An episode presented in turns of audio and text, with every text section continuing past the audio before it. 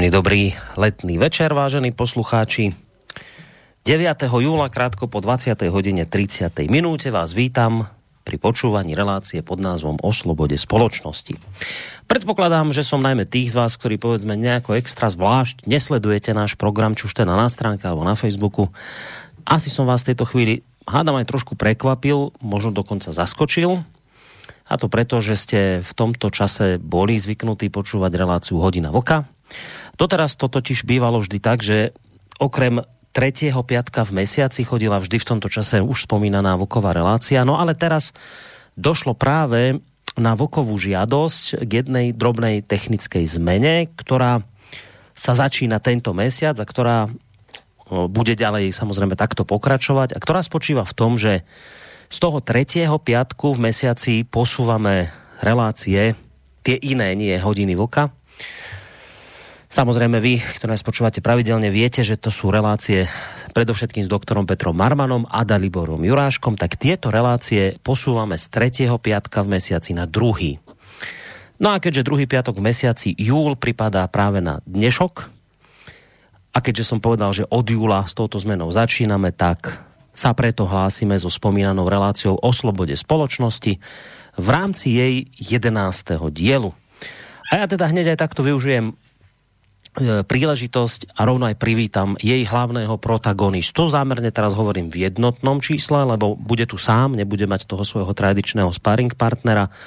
Je tu pán doktor Peter Marman, ktorého máme na Skype linke. Príjemný dobrý večer vám prajem.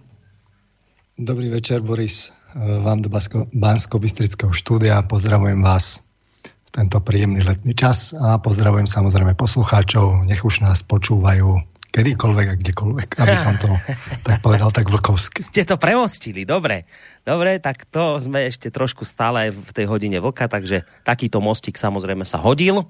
Ja len teda e, príjemný dobrý večer a ja z bansko bystrického štúdia prajem poslucháčom menovite teda Boris Koroni.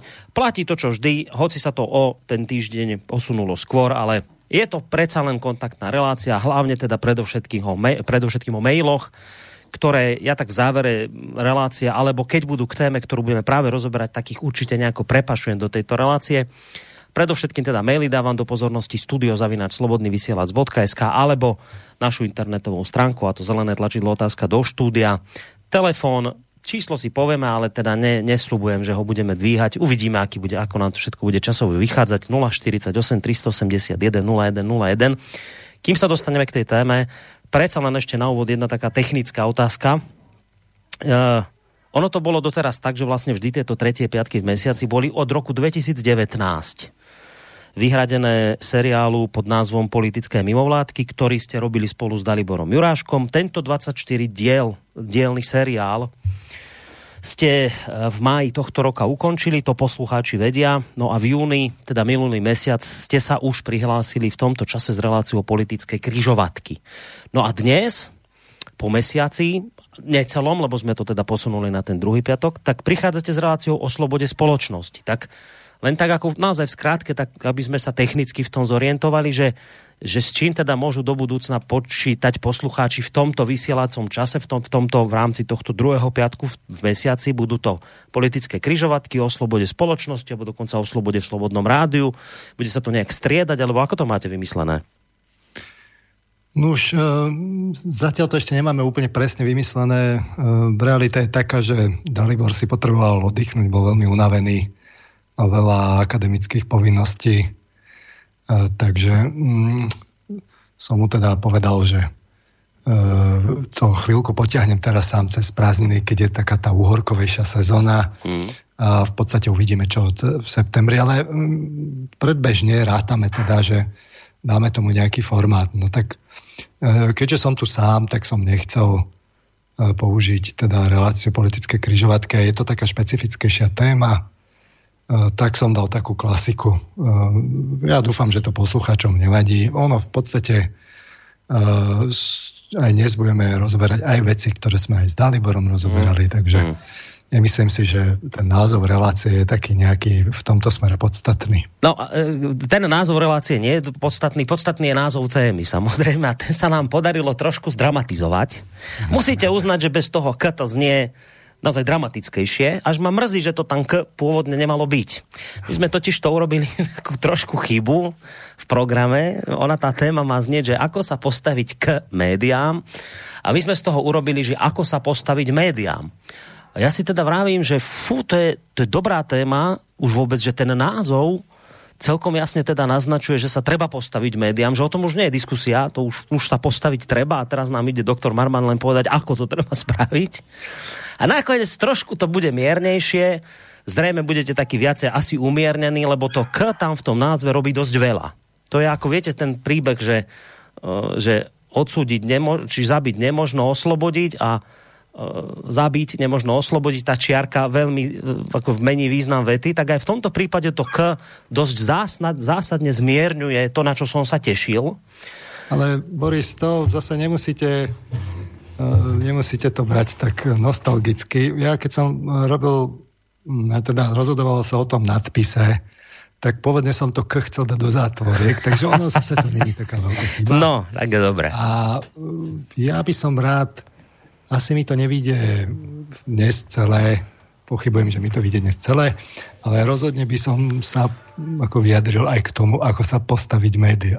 Dobre, ja vám... Tak dramaticky. Ja vám umožním to dať dnes celé, ale keď sa to nepodarí, tak sa nič nedeje, však buď si dáme o mesiac dvojku, alebo niektorú sobotu, však to sa dohodneme. Tam by sme určite nejaký priestor našli. V každom prípade, ale ešte skôr, ako sa pustíte do témy, e, posledná vec musím vás trošku upozorniť dopredu, že neviem, či neprichádzate po funuse s touto témou, ako sa postaviť k médiám, alebo ako sa postaviť médiám, už teraz akokoľvek. Neviem, či ste neprichádzate po funuse, lebo ja som práve dnes e, natrafil na správu, konkrétne to bol, myslím, portál Pravda, kde som sa dočítal, že štát chce skvalitniť médiá a bojovať proti konšpiráciám. Už sa to spúšťa, už to ide od januára by to už mali konečne teda celé spustiť. A ja vám niečo z toho článku zacitujem. Slovenské médiá čakajú veľké zmeny. Podľa ministerstva kultúry totiž ich dôveryhodnosť ohrozujú množiace sa dezinformácie a konšpiračné teórie. Argumentom pre ohlásené zmeny je narastajúci vplyv dezinformácií. Z vlaňajšieho prieskumu mimovládnej organizácie Globsec vyplýva, že až 56% Slovákov je náchylných veriť tvrdeniam, ktoré obsahujú konšpiráciu či klamstvo. Z desiatich zúčastnených krajín Strednej a Východnej Európy malo pritom najhoršie výsledky práve Slovensko. Proste nepoučiteľný sme. No. no a v tomto spomenutom prieskume mm, sa napríklad až 79% respondentov vyjadrilo, že sú slovenské médiá slobodné, no ale 46% z nich si myslí súčasne, že ich ovplyvňujú oligarchovia a finančné skupiny. Ďalších 24% je presvedčených, že médiá ovplyvňuje vláda a len 40% ich vníma ako dôveryhodné. No, a tak teda plánujú rôzne kroky, tým vás teraz zdržiavať nebudem, len teda chcem povedať na úvod, že opakujem, neviem, či s týmto neprichádzate po funuse, lebo už sa nám tu blízka najlepšie časy. Od januára naše slovenské médiá budú fungovať úžasne obavy, ešte citujem záver tej správy, obavy, že chystané kroky by obmedzovali slobodu médií, e, ministerstvo odmieta, cieľom pripravovanej legislatívy je posilniť výkon práva na informácie a slobodu prejavu a nie tieto práva obmedzovať. Návrh právnej úpravy budeme navyše konzultovať, toto je krásna veta, Návrh právnej úpravy budeme navyše konzultovať so zástupcami mediálneho prostredia a preto nepredpokladáme, že navrhované zmeny budú zo strany médií alebo odborníkov odmietnuté. No, takže budú to s nami konzultovať. My sa tešíme na tieto konzultácie. Ak by sme teda nejaké výhrady mali, tak ich budeme tlmočiť, ale predpokladám, že žiadne nebudú, lebo pozvanka nepríde. No ale v každom prípade už to je jedno. Blízka sa nám od januára na lepšie časy. Nechcete zmeniť tému? Práve, že ja pre posluchačov poviem tak, eh, tak úplne, že ja dokonca hodlám vysvetliť dnes na základe poučenia z 19. storočia a e, teda aj vedeckej literatúry ešte, ja neviem, z, 90, z 80. rokov, že, že prečo teda je tu ten tlak na, na tieto konšpirácie a umravnenie médií a tak ďalej. To nie je nič nové, to tu už bolo nebude to fungovať, ale na druhej strane hrozí, že to zafunguje z úplne inej strany, než si myslia ľudia okolo Jaroslava Nadia a spol. Ehm, chcem toto práve objasniť, že prečo je tá situácia aj taká, aká je a že kam to aj povedie. Čiže mm. ja, veď, nepočujeme sa, Boris, ako prvýkrát, prvý rok. Ja už som tu od 2014. za ten čas som teda toho veľa povedal a veľa povedal aj dopredu. Takže je možné si to vlastne vyhodnotiť. A poviem teda aj, aj že prečo je to tak dnes, ako to je. No, dobre, tak padla nám tu opäť jedna predikcia, že teda nebude to fungovať. Vysvetlíte prečo a ešte dokonca vysvetlíte aj, čo to bude, akože ako sa to zvrtne. To sú predikcie, my už vieme z relácie o Sviatkoch moderne, že pro, predikcie dávajú proroci. Takže prorocky to tu dávame úvod. Nie, sa tak už dnes nenazývajú. Tedy sa už tak nenazývajú, tak budú tu proroctvá dnes padať. A vysvetlí pán Marman, že... No. Klasické no. vedecké predikcie. No. No, dobre. Tak poďme na to. Ja... Ešte jedna otázka. Na tom obrázku, tam ten pán na tej kolejnici, to nie ste vy. Nie, nie, nie. To, to, je, som, to som sa zlákol. Je bežný odoberateľ uh, dnešných zariadení, ako si putuje do no. virtuálneho sveta cez mobil. Ja som sa zlákol, že ste tak už frustrovaní z tej témy, že dávate návod ako no, na kolejnice výzďa.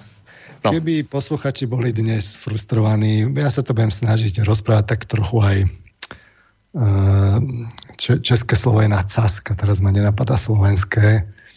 Uh, trochu tak uh, let, letne by som, mm. by som to nazval. Budete taký trošku žoviálny.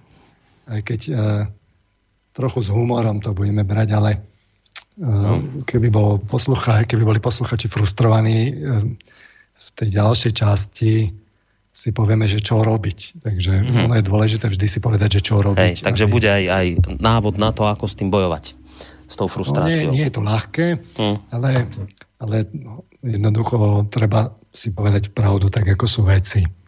Ako sa veci majú. Ja som už mal niekoľko relácií v médiách. Práve v 2014 som mal reláciu aj o vlastníctve médií. Vtedy sa vo veľkom nákupovali a rozdeľovali slovenské médiá Mal som dokonca reláciu na, pred Vianocami o ovládnutí svetových médií, čo je možné tieto relácie brať ako predikcie. A v podstate teraz ubehlo, to už bude 21 e, minus 14, to je 7 rokov. Takže ja už tu vlastne som 7 rokov, mal by som urobiť nejakú 7-ročnú jubilejnú reláciu, keď ja fungujem v 7 ročniciach som to asi aj zmeškal. Dúfam, že nepríde no, nejaká kríza medzi vami a nami.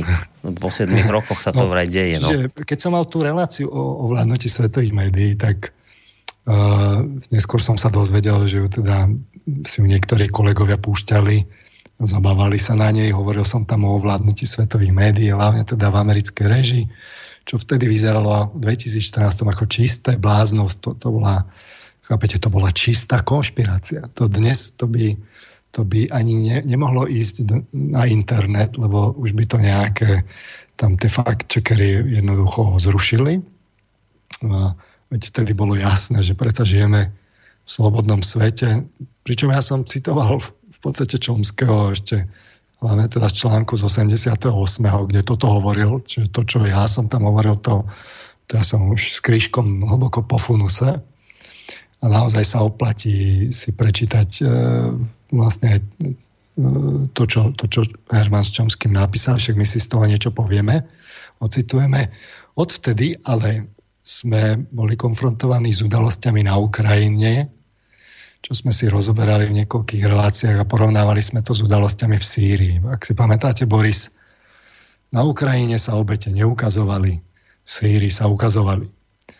Áno, spomínam si na to celkom sme presne. My sme hovorili, že ako médiá môžu manipulovať a že to teda nevysvetľuje tú slobodu médií, však by mali ukazovať obete rovnako. Na Ukrajine zjavne ako, ako by neboli. Tých, nakoniec tie oficiálne štatistiky hovorili o 10 tisíc mŕtvych a tie ako si z našich médií vyprchali. Dobre, poviete si, že to bolo ešte ďaleko vynechajme teraz migračnú krízu, ktorá v zápäti prišla, kde hlavnoprúdové médiá zastávali teda promigračný postoj. my sme tam bojovali o, vôbec o názov, že či utečenci alebo migranti, tak médiá to servírovali samozrejme ako utečenci. Sú to utečenci a že tam to uh, ukazovali nám také tie dojemné fotky, ako oni vlastne trpia. Potom sa nakoniec zistilo, že sú to hlavne teda migranti a ekonomickí migranti, ale to už, bolo, to už sa nebralo do úvahy. Ale medzičasom potom uh, sa ukázalo, že, že priamo bašty západnej demokracie, rovno teda Spojené štáty americké, Veľká Británia, tak zakolísali. V Spojených štátoch to bol Donald Trump, ktorého ja síce teda považujem za narcistu, uh, takého skutočného populistu, aj keď akože populizmus patrí teda k demokracii. Ale ako médiá, sociálne médiá svorne teda celý teda funkčné obdobie prepierali, až ho nakoniec vypli, tak to už potom otvorilo oči mnohým, hlavne teda konzervatívnym médiám. Vôbec prišlo k roštepeniu médií odtedy. E, v tej Veľkej Británii to bol napríklad Brexit.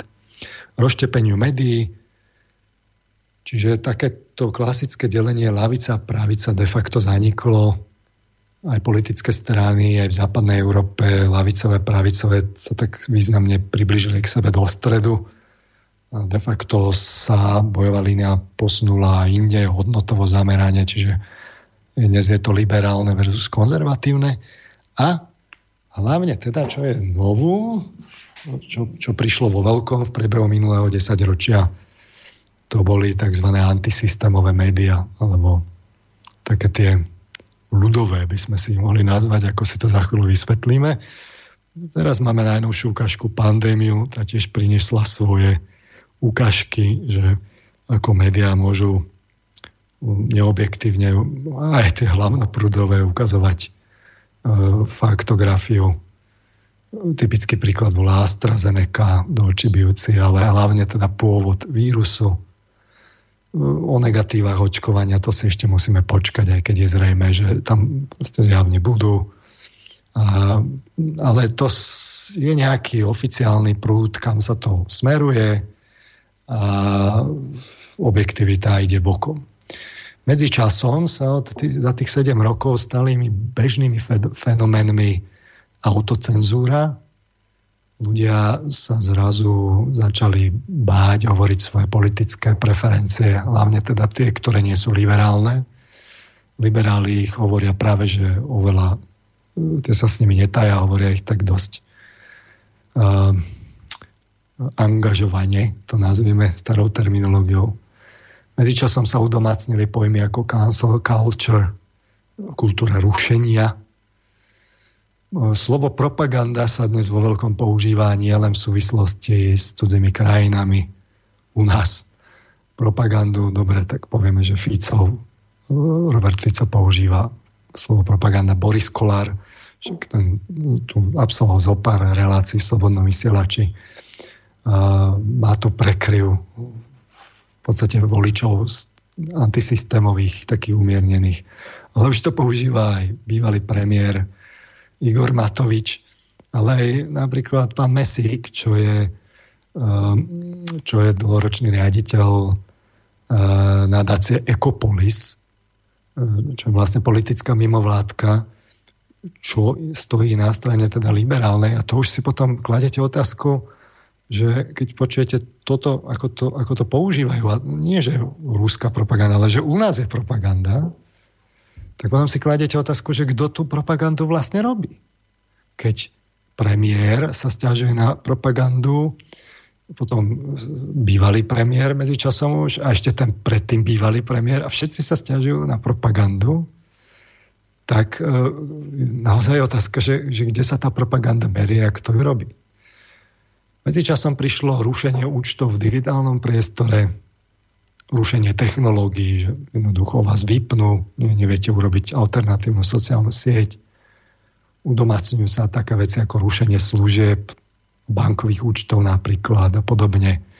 Čiže to, čo bola kedysi uh, taká, také pravidlo, že, že služby a uh, hospodárstvo sú ideologicky neutrálne, tak to už neplatí ruší sa reklama z ideologických dôvodov no a tak ďalej. Prepušťajú sa ľudia z práce za názor, e, začínajú sa tie prípady množiť. Už viem hneď o niekoľkých ľudí, ktorí takto ako medzičasom prišli o pracu a sa to zrychluje. A to nie len u nás, ale aj v Spojených štátoch a tak ďalej. Konec koncov ja som tiež nepochodil, kto vie ako dobre v reláciách o 2014 sme ešte to tak hovorili relatívne s humorom. Medzi časom už je to inak. Takže e, môžeme si klásť otázky, že kde sa to vzalo? Toto, že autocenzúra, propaganda, e, kultúra rušenia, zrazu prepušťanie z práce, e, za hodnotový nesúlad a tak podobne kde sa to vzdalo skrátka. Ako je to vôbec možné, keď máme demokraciu? A hlavne, kam to ďalej pôjde. Kam to pôjde. Dobre, ja len trošku vám do toho skočím. No. Keď ste tieto predikcie robili vtedy v tom 2014, však za tie roky naozaj tu toho odznelo veľa a teraz to takto odškrtávate, toto sa splnila, toto, toto a tak ďalej. E, tí kolegovia, ktorí si vtedy vašu reláciu vypočuli a celkom sa na ne zabávali, len taká kontrolná otázka, niekto z nich sa spätne ozval, prepáč, milili sme sa, mrzí ma to, hovor ďalej, lebo očividne teda triafaš do čierneho. Také niečo bolo od kolegov teda? E, potom, neskôr, postupom času? Nie, to je, to je ako za socializmu, že to vy sa nič nedozviete v skutočnosti. To, to, už vtedy to tak bolo. Nikto za mnou neprišiel do očí mi ne, nič nepovedal takže skončilo to jednoducho rušením výučby. Ani, ani mi neoznámili, že prečo. Keď som sa chcel o tom porozprávať, tak sa so mnou nikto nestretol. Takže Dobre, čiže platí to staré známe porekadlo, že doma nikto nie je prorokom, čiže proroctvá, predikcie, ktoré boli spravené, dnes teda s odstupom času, hoci teda môžeme mnohé z nich odfajknúť, že teda splnené, tak nenájdu sa dnes ľudia, ktorí by povedzme teda sa vtedy rehotali a dnes by teda prišli s takou malou dušičkou za vami. Že sa majú ospravedlňovať, len teda, že prepáč, milil som sa, v mnohom si mal pravdu, tak toto sa ne, nedie ani vo vašom prípade a zrejme ani nemôžeme niečo takéto do budúcna v blízkej dobe očakávať. No, Viete, mňa by zaujímalo, ako to mnohí teda z tých kolegov, však sú to psychológovia, zoberú, keď budú musieť používať zámená študentom a niektorých budú oslovovať ako takými zámenami, ktoré sú úplne, úplne umelo vytvorené. Som naozaj veľmi zvedavý, ako si to vysvetlia. A či si to tak zracionalizujú, že to vlastne je dobré. Pričom, pričom ako z psychologického hľadiska chcel by som vidieť tú krkolomnú konštrukciu tak sú samozrejme také populárne, jednoduché, že však ako máme slobodu, ale to má konsekvencie sociálne, zásadné sociálne konsekvencie. A no som, som, som zvedavý, ale ako nie som s nimi v kontakte, tak uvidím, že možno sa tak raz stretnem a po, po nejakom čase a my, sa, sa spýtam a možno mi niečo povedia, ak sa nebudú báť a som zvedavý, že či tú, túto hru príjmu alebo nie. Uh, ale to nechajme bokom. Uh, v podstate však za ten čas sme sa k médiám dosť intenzívne vyjadrovali aj práve v spomínanom cykle o politických mimovládkach.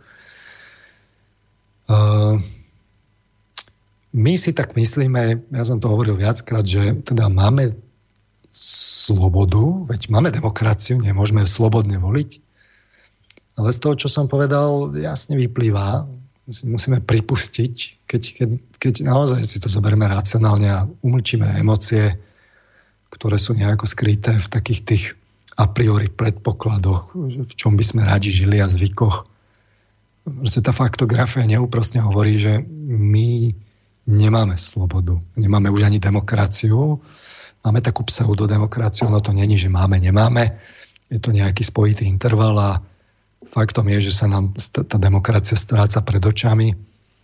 A ja som teda hovoril, že ten kľúčový, e, kľúčový dôvod je, že my síce akože môžeme hovoriť slobodne, teda aj hovoriť. Za to sme konec koncov štrngali, ako vidno, už nemôžeme. To je niečo, z čoho triezvie generácia študentov, ktorá vlastne cinkala na, cinkala na zamatových námestiach. Tá dnešná generácia, ako som hovoril, vytriezve neskôr a oveľa horšie už nemáme tú slobodu takú ako neobmedzenú. A vidieť konec kontov to, čo ste hovoril, že ako dezinformácia, tak no to som veľmi zvedavý, že ako, aké tam príjmu tie pravidlá, ono sa to totiž to riešiť nedá. Uh, ministerstvo je veľmi zlý uh, arbiter pre pravdu, to si nemusíme hovoriť. My sa máme akože môžeme teda voliť slobodne vo voľbách, ale na základe neslobodných informácií. Práve médiá sú dôvod, že e, vytvárajú selektívne, neobjektívne až manipulatívne informačné kanály a my sa akože slobodne, my akože slobodne môžeme voliť, ale na základe neslobodných informácií. Jednoducho je holým faktom, že nemáme prístup k médiám e, rovnocenný, rovnaký. Média to prudko selektujú a o tom by mala byť aj táto relácia. Takže kam to ďalej pôjde? No, čím budeme mať menej slobody v myšlienkovom priestore, tým viacej to bude smerovať k autokracii a ja som to kedysi nazval, že totalite ľudských práv. To je taký paradoxný oxymoron, ale Zatiaľ to vyzerá, že čím ďalej, tým realistickejší. Hovoril som aj o rozprávke o Perníkovej chalúbke, že ona vlastne končí s jedením Janka o troctvo Marienky. Že tak sa to má skončiť, ak to teda šťastnou náhodou nedopadne inak. Ale teda vyzerá to druhú polovicu rozprávky dosť zle. Média sú v tomto smere hlavný nástroj výroby a aplikácie mentálnych klietok. Tak ako Janko bol v klietke fyzickej akoby, tak, tak to hovoríme deťom, že duch je v klietke, duch akoby tá myšlienková zložka naša, tak to je, to je obraz dnešnej doby. My sme v mentálnych klietkach. Všetky médiá sa predbiehajú, ako oni hovoria fakty a nič len fakty a tie najobjektívnejšie z objektívnych informácií a pritom húfne svorne dodávajú, ako je to tu zamorené dezinformáciami a konšpiráciami. Takže nakoniec ľudia už neveria ničomu. To je obľúbená reakcia, že poviete človeku nejak, nejakú faktografiu, nejaké, nejaké fakty, tak ako sa zachová dnešný človek, no tak si povie, že no tak dobré, ale aj tak vám neverí, lebo už neverí vlastne ničomu. Tak to je nevyhnutný, nevyhnutný dôsledok médiá zlyhávajú v tom, ako ukázať pravdu. A to má mnohé a mnohé dôvody, o ktorých by som rád dnes hovoril. Takže o tomto úvode by som asi teda prešiel k, k tomu, že, že čo sú teda tie dôvody, že kde, kde konkrétne médiá zlyhávajú. Lebo ak si máme povedať, že čo treba robiť, ako sa postaviť, či už k médiám alebo médiám, tak si najskôr musíme povedať, kde oni robia chyby, kde zlyhávajú. Dobre, kde dobre. Len teda myslíte na to, že ešte nám chcete aj ten historický kontext povedať, že, že nič nové sa teraz nedieje, že však bolo to aj v minulosti. To ešte, k tomu to sa ešte dostaneme, áno? To myslím. To dobre, myslím. dobre, to, to som rád. Mám to dobre. v poznámkach, takže... Dobre. Uh, najskôr začnem takou oblasťou ľudskou, ktorá vyplýva aj z experimentovania psychologického a ktorá je jednak ľudská, pochopiteľná a žurnalisti by si na ňu mali dávať pozor. Práve tak, ako si na ňu musia dávať pozor aj vedci pri skúmaní pravdy. Je jednoducho istá analogia medzi žurnalistikou a vedou, lebo aj žurnalistika deklaruje, že ona hľada pravdu. Tie fakty, tie sa hľadajú kvôli tomu, že sa hľada pravda.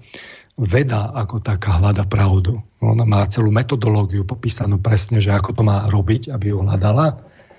Konec koncov aj žurnalistika má popisy, že ako by mala robiť žurnalistiku. Hoci e, žurnalistika nie je výskum, ale v istom zmysle trochu áno. Že je tam tá investigatíva, čiže musí sa aktívne hľadať pravda. E, Takže ono sú tu isté analogie a e, práve e, žurnalistika sa v tých metodách, akými dnes poskytuje informácie, začína významne vzdialovať tomu, čo je už N rokov zaužívané vo vede a čo predpokladám je v, v poučkách žurnalistiky. E, ak to tam teda nie je, tak tým horšie. No, ale myslím si, že to tam je. Ehm, čiže povedzme si najskôr tak ľudsky, že ako, ako ľudia hľadajú pravdu. Tak uh, sú teda rôzne, rôzne um, uh, akoby laické presvedčenia, ktorý, ktoré každý má. Každý má nejaké recepty na realitu, že myslí si, že svet funguje tak, to má nejaký vnútorný model, ktorý je utvorený z toho, ako on vyrástol, ktorý prijal v detstve, od rodičov, z kultúry a tak ďalej. Takže keď stretne nejaké nové udalosti, tak on má tendenciu si to vykladať v teóriách, ktoré má on v hlave. Ehm, čiže nejaké laické, podľa laických presvedčení. V podstate, keď človek študuje na vysokej škole, tak uh, on vlastne zistuje, že kde sú, kde sú obmedzenia týchto laických presvedčení a zistuje, že iní ľudia majú iné presvedčenia a potom, ak je tá škola dobrá, tak mu ukazuje plusy a minusy jednotlivých presvedčení, kde sú obmedzenia. A absolvovať dobrú školu znamená že človek si významne rozšíri pohľad na svet a e, toto samozrejme je dôležité aj v žurnalistike, že aby žurnalista to nehodnotil len cez, cez pohľad akoby svoj individuálny, že ako si on vykladá, že ja neviem, pravica je zlá alebo lavica je zlá. E, jednoducho mal by sa na to pozerať s odstupom nejako univerzálnejšie, integratívnejšie. Bežný človek má seba naplňujúce proroctva. Bežne máme stratégiu, že fungujeme tak, že hľadáme to, čo potvrdzuje naše teórie a nevšímame si, čo ich vyvracia. E, takže toto dnes vo veľkom vidíme aj v médiách, ako by sa roztrhla priehrž tým, že je to obľúbený nešvár a čím ďalej tým zretelnejší. A viac seba naplňujúce proroctvá sú umocnené slovom a činom, že ak, ak už teda niečo povieme, že sa vyslovíme, že je to tak, alebo urobíme nejaký čin, že je to tak, tak máme tendenciu, keď to je v rozpore so slovom alebo s činom, to považovať, že nás to zasialo, že to je akoby, že by sme popreli sami seba. Takže ak sme niečo povedali, tak budeme sa to snažiť hájiť, kým to pôjde. Alebo keď, keď sme niečo urobili až kým je to naozaj úplne evidentné, tak potom ťažko, preťažko robíme revíziu. Uh, Média samozrejme pracujú so slovom, takže oni vo veľkom niečo napíšu alebo prezentujú podľa druhu kanálu a tým pádom táto chyba je evidentná a opäť je vidno, že ako si médiá veľmi ťažko priznávajú chyby, niekde to napíšu malými písmenkami. Nie je zvykom e, priznávať sa ku chybám, poučiť sa z nich, revidovať e, ich a tak ďalej. Bežný človek má tendenciu, e, aby fungoval aby rozvíjal svoje ja, aby ho nepopieral a ne, neohrozoval, tak má, máme takú obľúbenú stratégiu, že ak sa vyskytnú chyby, tak za ne môžu iní, a ak sú nejaké úspechy, tak sú naše. Je to prirodzená stratégia, takže to, toto tiež ako vidno aj v médiách. je to ľudské, hoci teda žurnalisti by mali byť poučení, že si majú dávať na to pozor. Obávam sa však, že práve tieto chyby sú veľmi rozšírené dnes. To sa samozrejme vzťahuje aj na filter preferencií a postojov, čiže ako náhle máme nejaké laické presvedčenia, tie implicitne obsahujú hodnoty, ja neviem, sme liberáli alebo sme konzervatívni, tak potom máme tendenciu filtrovať faktografiu na potvrdenie svojich preferencií a názorov. Čiže to, čo hľadáme, to, čo nás potvrdzuje a nevšímame si to, čo nás vyvracia. A naopak e, filtrujeme faktografiu na vyvrátenie opozičných preferencií. Čiže keď e, hľadáme, ako sa vyjadriť k opozícii, alebo k inému názoru, tak filtrujeme tú faktografiu, ktorá ju vyvracia a nevšímame si to, čo ju potvrdzuje. Platí to samozrejme aj o hodnotovom zameraní, čiže potom médiá dnes, a to už je také, už to je také viditeľné, že vyberajú si len názorov a preferenčne spriaznených odborníkov, povedzme z akademickej obce. V akademickej obci sú s obľubou zastúpené ako pestrejšie názory, ale médium siahne po nejakých odborníkoch, ktorí hodnotovo súznejú, aby som to citoval. Mm. Ako som sa s tým stretol, e, alebo dokonca rovno označujú neodborníkov za odborníkov, čiže e, ja som to hovoril v relácii o politických mimovládkach, je obľúbený nešvar prizývať si analytikov, ktorí v skutočnosti nie sú akademicky činy nečelia oponentúre a žijú si vo vlastnej bubline častokrát. Takže to potom je vyslovene také, že pozvete si takéhoto analytika a ten, ten vám, čo? Ten vám potvrdí vaše zameranie, vaše preferencie, vaše postoje, vaše presvedčenia. A takto to potom posúvate odoberateľom. Čo musíme rátať v takej oblasti, ja som to nazval, že subjektívne skreslovanie, čo je taká tak ľudská oblasť, tak jedna z dôležitých vecí je, že e, médiá majú skreslenie už len tým, že sa snažia zaujať a publikovať pútavu. V skutočnosti svet je z veľkej časti nudný. E, ako náhle vy sa budete snažiť o pútavé reportáže, tak už vlastne robíte filter a skreslujete realitu. Vidno to na bulváre. Bulvár vyberá veci a podáva ich vyslovene ako šokujúce. Ale potom, keď e, odberateľom stále len predostierate šoku, šokujúce e, veci, tak potom šokujú, tie šokujúce udalosti sa začnú javiť ako norma. Čiže vlastne vyslovene extrémy sa začnú javiť, ako že tak funguje dneska svet, že to už, to už nechápe, že čo sa vo svete deje. Ale to nie je reálny svet. Ani to, čo vidíme vo filmoch, ani to, čo vidíme na Instagrame, ani to, čo vidíme v médiách, nie je to reálny svet. To je svet, ktorý je filtrovaný, aby bol pútavý až šokujúci. Podľa toho, že do akej miery sú správy bul- bulvárne. Svet sa oveľa viac podobá správam z TASR ako z nového času. TASR uh, správy vyzerajú ako, akoby nudne, ale oni, oni sú proste reálne. Stačí si pozrieť, ako je to uh, vo vašom okolí, že bežná, bežný stereotyp uh, ja neviem, rodinného života a školského života to je vlastne niečo, čo je v podstate také bežné. Nie, nie, nie, nie sú tam každý deň šokujúce veci. Samozrejme, také sa vyskytnú, ale väčšina, väčšina života je vlastne nudná, ako keby som to tak povedal. to je zaujímavé zistenie. No ale však áno. No.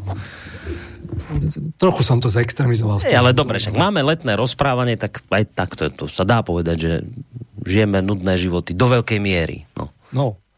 A potom je to o tom, že sa nám posúva aj miera tolerancie. Zrazu sme nespokojní so svojimi životmi, lebo sú nudné. ale to my si ich nevieme oživiť, lebo sme pod palbou šokujúcich udalostí, ktoré sa stávajú vo svete. Rozumiete? Ja neviem, netradičné sexuálne techniky a, a, a doma je to také nudné, keď to poviem takto. Čiže uh, lenže tie netradičné sexuálne techniky to sú vlastne v skutočnosti to sú vychylky hlboko ďaleko od štandardných odchyliek. Čiže keď už médiá informujú o šokujúcich udalostiach, tak by to malo byť tak, že potom aj povedia to percento, že kedy sa tá udalosť vyskytuje v tej realite. To je dôležité, že vy poviete nejaký individuálny prípad a keď dávate takéto výnimky a stále len servirujete výnimky, tak to vyzerá ako keby, že to je úplne inak ako to, to čo je ten priemer. Čiže keby ste vy ako by, servírovali výnimku a povedali, že ale toto je udalosť, ktorá sa bežne v tomto prostredí deje s pravdepodobnosťou 0,0001 promile, No tak e, keby tam bola táto sprievodná informácia, tak by si človek povedal, no to je síce pekné, že toto, áno, áno, je to zaujímavé, ale, ale vlastne to je úplne netradičné, to nie, to nie je reálny život. Takže tu ja vidím ako tiež veľký, veľký e, deficit, ktorý médiá majú a ten je spôsobený tým, že musia uh, publikovať pútavo. Lebo prečo? Lebo musia mať odberateľov, lebo prečo? Lebo musia bojovať o prežitie, inak by neprežili. Viete, že keby ste urobil médium, kde ukazujete objektívny život na Slovensku a ukážete ho v bežnom priemere, tak si ľudia povedia, že no, veď však toto poznám, však áno, to, veď to ja žijem. A e, kto by to akoby čítal, že potom by ľudia akoby sa pozerali na to a teraz by vedeli, že no však áno, toto poznám. Hej. No a nudné a médium by z toho vyliezlo. Nudné médium by ste no? z toho urobili, lenže, lenže to taká je realita. Svet je nudný, ako som povedal, do istej miery veľkej. Takže tu je tiež zádrel, ktorý si treba uvedomiť a to je vlastne ešte také ľudské, hoci ten zisk už tu vidno, že tam nejakým spôsobom zasahuje. Že tak keď chceme objektívne informácie, tak si musíme uvedomiť, že oni budú nutné z veľkej časti, keď majú byť objektívne. Lenže nie sú. Z toho aj logicky vyplýva, že to nie sú objektívne informácie, že, že je tam nejaká predpojatosť, nejaký predsudok, nejaký filter, ktorý to filtrujú, filtruje. A, a tu sa dostávame k tomu, že, že ako je to s tými faktami? Média, ak, ak, ak, ak teda hľadajú pravdu, tak by sme si mali pomôcť analogiou s vedou, že ako, ako môžete si byť istí, že, že ste na stope pravde. Nakoniec vám nezastane nič iné ako, ako, nás, ako ten nástroj, ktorý používa veda, to je, že nejakým spôsobom predikujete, čo sa stane. Že ak máte predikcie, ktoré sa vám plnia, že, že si to tak aj vnútorne hovoríte, že to by malo ísť takto, to by malo ísť takto a potom sa to splní, tak e, toto a jedine toto vám vlastne nakoniec hovorí, že, že ste asi na stope pravde. A uh, tu si treba povedať, že predikcie treba ako zaznamenávať, zaznamenávať ich systematicky, lebo potom má človek tendenciu si vyberať len také predikcie, ktoré vyšli a potom sa tak utvrdzuje, že, že a, ako to vychádza všetko a tie, ktoré nevyšli, tie tak ako by trochu zameta pod koberec. Všimnite si, že veda si jednoducho musí priznávať chyby. Tam sú oponentúry a jednoducho ako náhle niečo nie je v súlade s faktami, tak je to nemilosrdne skritizované a ostatní sa snažia z toho poučiť, aby, aby neurobili také chyby, aké teda sú, sú v, v takýchto negatívnych prípadoch. Hoci aj vo vede je s tým problém, že, články s výskumami, ktoré nevyšli, sa ako si neuverejňujú. Oveľa menej sa uverejňuje, že mal som hypotézu, otestoval som to, nevyšlo to. Lenže z pohľadu reality a testovania reality a štatistiky sú rovnako cenné tie výskumy, ktoré nevyšli, ako tie, ktoré vyšli. Čiže uh, je dôležité uh, zaznamenávať si tie predikcie, modelovať si svet, že ako funguje, lebo tie predikcie, to je v skutočnosti uh, z faktov, vy vlastne skladáte modely, že ako asi svet funguje a keď niečo s predikciami nevíde, tak musíte niečo revidovať s modelom a priznať si chybu, poučiť sa z nej, nezapierať ju a takto to servírovať ale aj odberateľom. Tiež je dôležité, aby ste čelili oponentúre. Čiže médiá by mali čeliť oponentúre aj vnútornej. Čiže dnes sú s obľubou celé redakcie jednofarebné. No, keď to tak poviem farebne. E, hovoril som to už niekoľkokrát. Sú hodnotovo zamerané redakcie a, a zamestnanci sú vyfiltrovaní tak, že sú v súlade s hodnotami. A takto začínajú byť vyberané už aj vysoké školy, tak výsledkom bude, že vysoké školy skončia v nepravde, ak, ak tomuto podľahnú, tomuto trendu, práve tak, ako skončili a končia v nepravde súčasné médiá. Redakcie sú jednofarebné, nečelia vnútornej oponentúre a nečelia ani vonkajšej. Čiže nie, aby si priznali, prizvali odborníkov, ktorí skritizujú to, čo oni hovoria, ale naopak si prizývajú jednofarebných odborníkov, selektujú si akademikov alebo prizývajú si analytikov mimo vládkarov, ale takých, ktorí im potvrdia to, čo oni hovoria. Čiže to je len iná forma seba naplňujúceho proroctva. Potom sú výskumy, ktoré ukazujú, že ako si tam oni hudú takú jednu pesničku a v podstate diskusia, ten dialog, keď si pozvete protistranu, tak začne prebiehať dialog, argumenty, protiargumenty a z toho skladáte model fungovania sveta a z toho aj validujete fakty. A keď vy zoberete len podporné fakty, no tak výsledok bude katastrofálny. To nebude realita, to nebude pravda, to bude, to bude selektívna pravda alias lož. Všimnite si, aký je dnes dôraz na fakty. A, že my predostierame fakty ako keby médium len predostieralo fakty. Lenže v skutočnosti ani vo vede to nie je tak, ani v, ani v žurnalistike fakty sa nakoniec vždy interpretujú. A to je to modelovanie, že ja ich musím nejako dať do súvislosti, tie fakty, a zmodelovať ich, že ako to funguje a z toho urobiť predikciu, že vyzerá to, že to pôjde sem. A ak ja si vyberiem fakty, a teraz si všimnite, môžu byť fakty, to sú nejaké také dieločky, dieliky reality, ktoré sú úplne pravdivé, čiastkovo.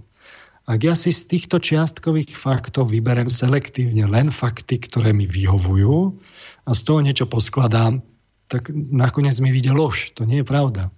Čiže mať dôraz na fakty dnes, to je jednostranné a to len odzrkadluje, že médiá si zvolili akoby takú retoriku, aby si svoj, svoj model fungovania obhájili, ale, ale z tej retoriky vidno, že čo si vybrali, že to nie je korektné, že oni sami seba vlastne usvedčujú z toho, že, že realitu významne prekrucujú.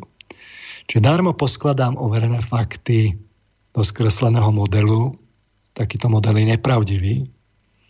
Vo vedeckých prácach je to dokonca v členení, ja neviem, prác, že, a, alebo článkov, že dáte výsledky, to sú tie fakty, to je faktografia, čo ste namerali napríklad.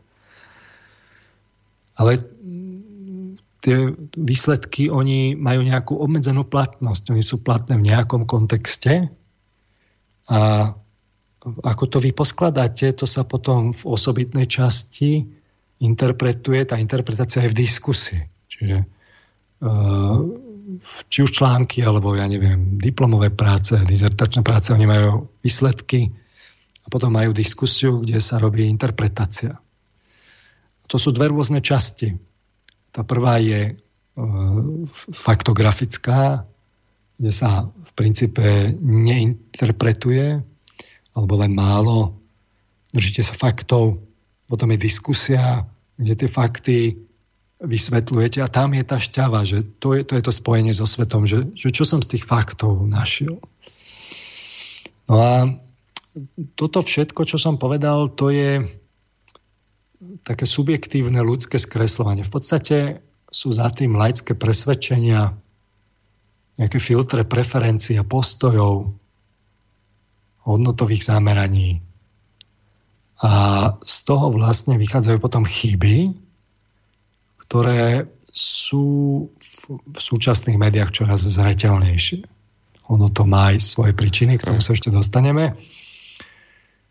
Uh, a potom, toto ešte, to, toto je také ľudské, ale keď sa to začne akoby vo veľkom nasadzovať, toto, čo som povedal, začne to tak kryštalizovať a začne sa to zneužívať, tak z toho vznikajú manipulácie so subjektívnym skreslením.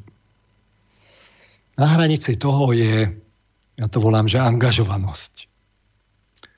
Je vôbec otázka, že do akej miery by mali byť médiá angažované. Dnes je to taký modný pojem byť aktívny, úlovo sa zasadiť za, za to, aby človek presadil to, čo považuje za správne.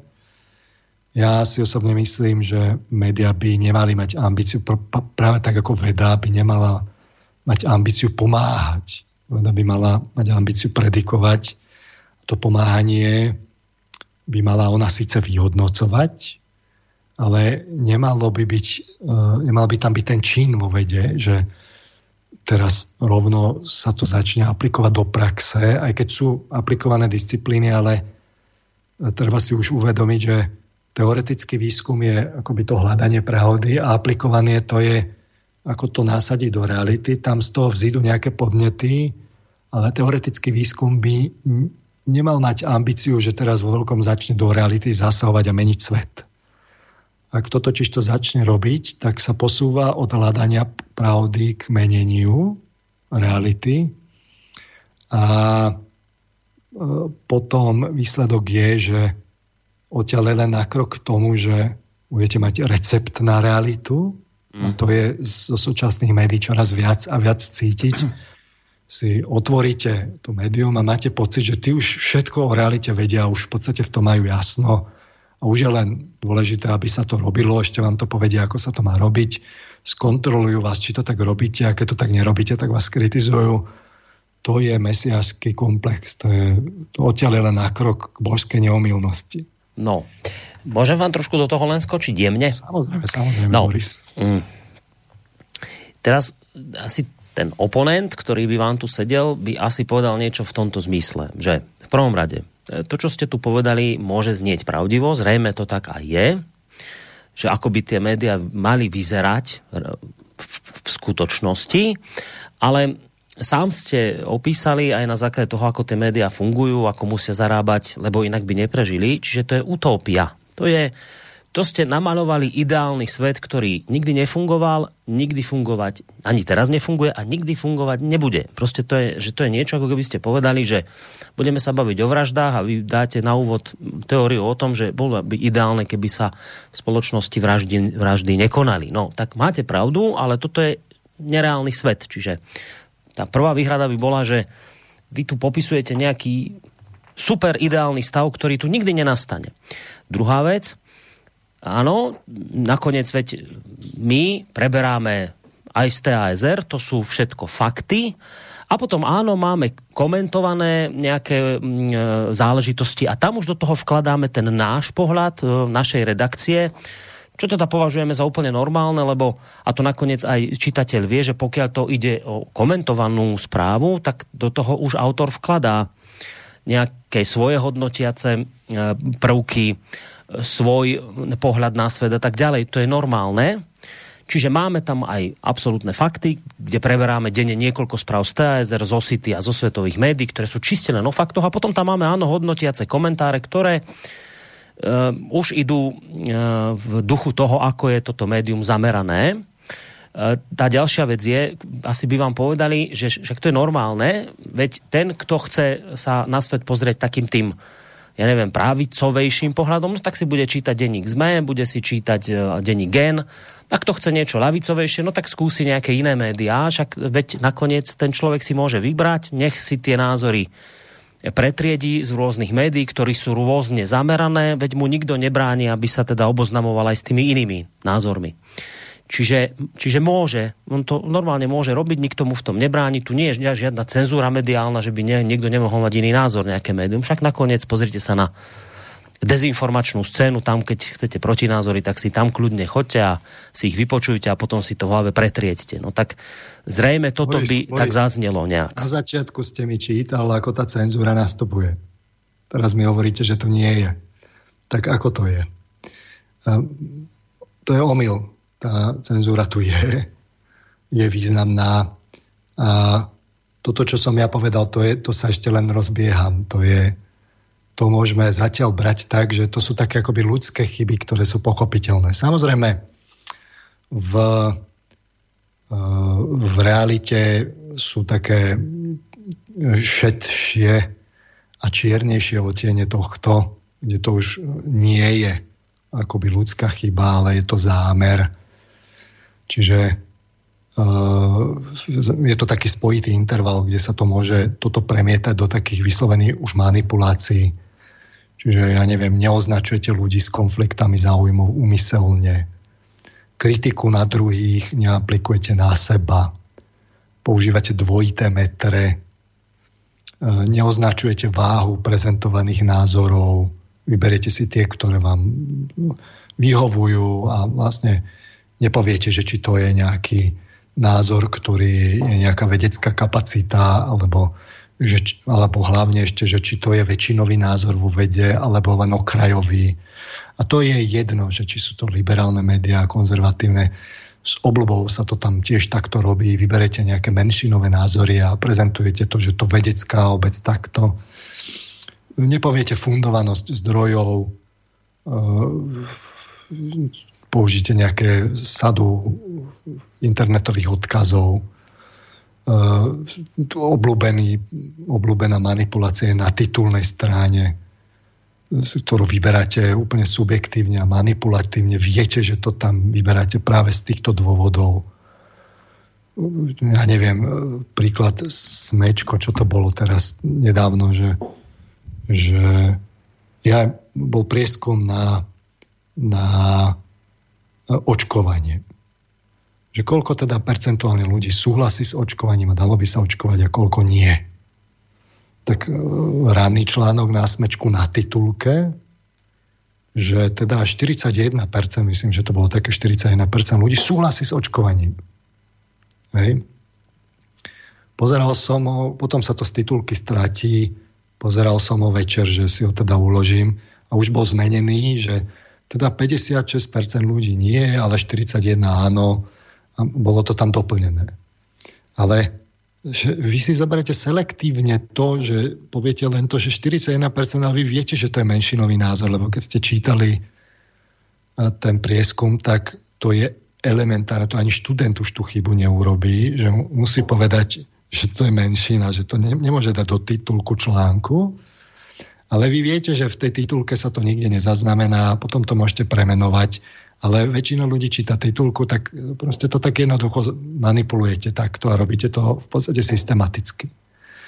No tak uh, toto už sú také, to už, je, to, už, to už nie sú ľudské chyby, to je, to je vyslovená manipulácia a uh, to je tá škála, o ktorej som hovoril. Dobre, ale za dobrým, Dobre, viete, ale za dobrým, s dobrým koncom, za dobrým cieľom. Ja viem, už túto otázku som vám viackrát kladol, ja viem, čo mi na ňu odpoviete, ale musím to povedať. No dobre, však takto očkovanie. No tak dobre, tak dali sme tam 41%, áno, 56 je proti. Ale A čo chcete? Aby sme tu ľudí vyzývali, aby sa neočkovali? Veď my vie, predsa vieme, my predsa vieme, vedci nám to potvrdili, že jediná cesta je očkovanie. A čo chcete vy? Aby sme, sme teraz diskutovali o tom, či áno, či nie. My nemáme na to čas. Chcete, aby nám tu ľudia zomierali? A vy vravíte, to je mesiářský komplex, ale ono to prináša reálne obete. Ľudia nám tu reálne na túto v tejto chvíli zomierajú, lebo sa nevieme dohodnúť, ktorou cestou teda ideme. Ako dlho chcete tu v médiách živiť takúto pseudodiskusiu, koľko ľudí zomrie nakoniec, kým sa dohodneme. No tak sme sa rozhodli na základe toho, čo nám povedali veci, že toto je najsprávnejšie riešenie. A vidíme a potvrdzujú nám to dáta z, z, z krajín ako Izrael, že áno, rastie počet chorých, ale tí, čo sú zaočkovaní, nezomierajú. Ako o čom chcete diskutovať? Boris, Boris, no. Boris. Vidím, že ste sa do toho vložil. a to je presne to, prečo, si ho, prečo som hovoril, že média by nemali mať ambíciu meniť realitu. Oni majú hľadať pravdu. Aj keď je nepohodlná cesta, že ľuďom dám selektívne fakty, lebo ja mám v záujme ich najvyššie dobro, to rovno pochová média. To, to nie je médium, to si rovno povedzme, to je uh, angažované angažovaný menič reality. Neviem, ako by teraz ma nenapadujú tie správne vystižné slova. Toto nie je účelo média. Čiže médium nemá pred vami zástreť pravdu a tak toto zmanipulovať, lebo ono najlepšie vie, ako to je. Čiže médium by vás malo informovať, že teda väčšina ľudí nechce to očkovanie. Je to, je to pravda? Je to pravda. Médium by malo hľadať pravdu to, že vedľa môže byť článok o tom, že teda či očkovať alebo nie, že ja by som chcel vidieť reálnu diskusiu, kde zavoláte obidve strany, kde sú lekári, kde sú presvedčení, že tu, tuto sú argumenty pre očkovanie, tuto sú argumenty proti očkovaniu. Som presvedčený, že argumenty proti očkovaniu tu sú, bolo to vidno na AstraZeneca, teraz už vypláva aj Pfizer, a to sú ešte len tie krátkodobé, tu ešte sa ukážu dlhodobé, sú tu rizika, ktoré je to nová technológia a tak ďalej. To, to môže vy, vy, akože ešte, ešte všelijako uh, vypáliť médium sa nemá byť už hneď a priori presvedčené, čo je dobré a čo nie. Ono má hľadať pravdu a ono má prizývať tie strany, aby, aby hľadalo medzi nimi umožnilo dialog a reálny dialog, nefiktívny dialog a nepredostieralo vám len jednu stranu. Lebo potom aký bude výsledok? No presne ten, ktorý teraz vidíme, že ľudia potom už ničomu neveria, lebo, lebo nevidia poriadne médiá, kde by akoby sa tá pravda hľadala bez ohľadu na to, že aké mám e, zameranie. Máme pandémiu, tak nie je jedno, že či som liberál, alebo konzervatívec, alebo taký, onaký, bledomodrý. Jednoducho máme pred sebou pandémiu, e, sú tu nejaké scenáre, ktoré môžeme robiť. E, nie je to len o očkovaní. E, jednoducho, ja som to aj navrhoval ešte rok dozadu, že však tak vedci nech povedia scenáre pre a proti, nech si to medzi sebou vyštrngajú na akadémii reál, s reálnymi oponentúrami, nech to dajú vláde, že tuto je stanovisko Slovenskej akadémie vied a ja neviem, tých prominentných univerzít. Na tomto sa dohodli, nech si s tým politici robia, čo chcú. Ale to sa to k tomu akože do tohto výskumné pracoviska nepojdu. Keď treba, tak zaujímu stanovisko, keď je to populárne, keď to tie médiá akože chcú, nejakým banálnym problémom alebo, alebo takým malým, nechcem to znevažovať, ale, ale k takýmto veľkým, ktoré zasiahnu celú spoločnosť, tak zrazu sú ticho po pešine. No tak e, toto sa vám vypomstí, Boris. Ako náhle budete mať angažované médium, tak rátajte presne s tými efektami, ktoré e, v minulom storočí to sprevádzalo, keď ste mali angažované médiá. E, preto si o tom hovoríme. A No, to sa ešte len akoby rozbieham. Viete, čo ja vám poviem na to? Že vďaka angažovaným médiám sme zrušili otroctvo, o, tom, o ktorom dnes nikto nepochybuje, že to bolo správne. Tiež to boli angažované médiá, tiež to išlo niečo, čo bolo proti vôli väčšiny a nakoniec sme zistili, že dobre, že sme to tak robili lebo veď dobrú, dobrú vec sme priniesli. Keby sme o tom diskutovali a prinášali nemasné, neslané články, tie nudné, aký život prináša, možno by sme ho tu mali dodnes. Uh, Boris, uh, tu nejde o to, aby ste prinašali nudné články, ale tu ide o to, aby ste ukazovali, aký je reálne svet.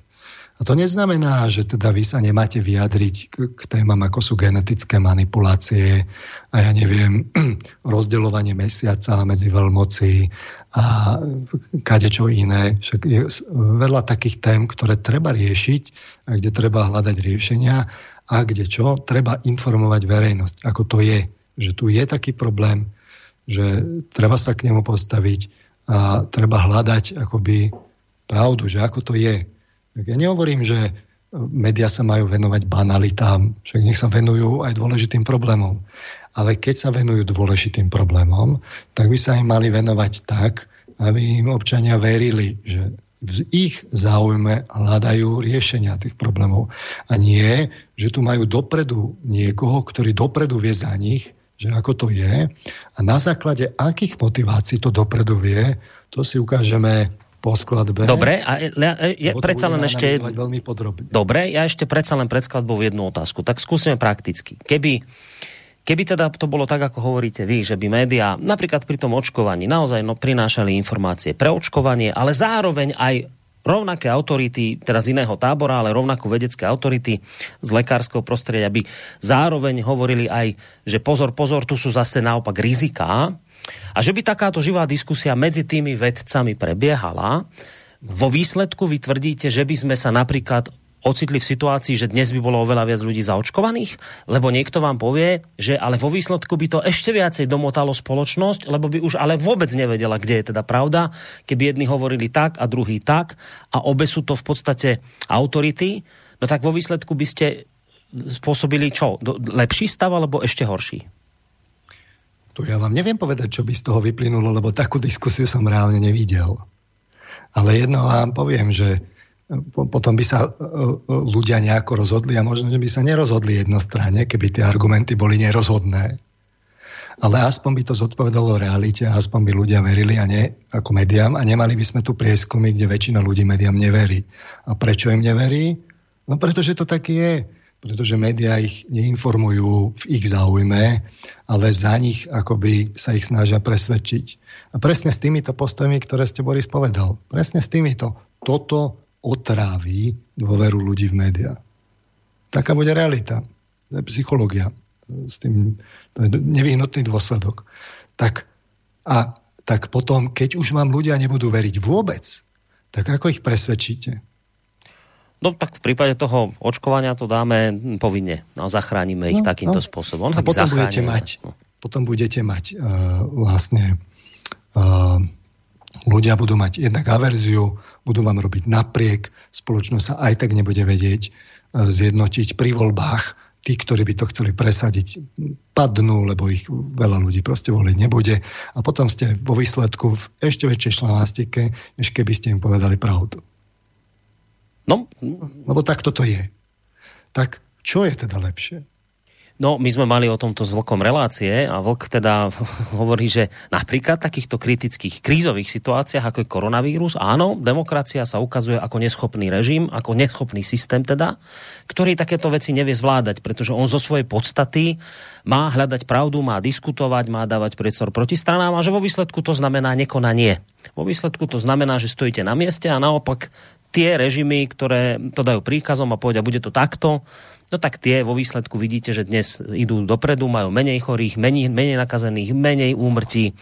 Čiže vo výsledku áno, demokracia teda to len hovorím výsledok tej relácie s Vlkom, vo výsledku v kritických situáciách demokracia nie je systém, ktorý v takýchto situáciách funguje, lebo on vlastne a to som dokonca teraz s, s neuveriteľným prekvapením zistil, že toto Tkačenko, ten uh, komentátor na denníku ZME, ak to teda nepísal on, tak sa mu ospravedlňujem, ale niekto z denníka ZME toto presne isté povedal, že, že ukazuje sa nám, že naozaj v takejto vážnej situácii ako koronavírus, proste demokracia akoby musí ísť teraz bokom, lebo tu ide o záchranu životov a ďalšie prehlbovanie ako demokratických princípov znamená nekonanie, státie na mieste a v konečnom dôsledku ešte väčší rozvrat tejto spoločnosti.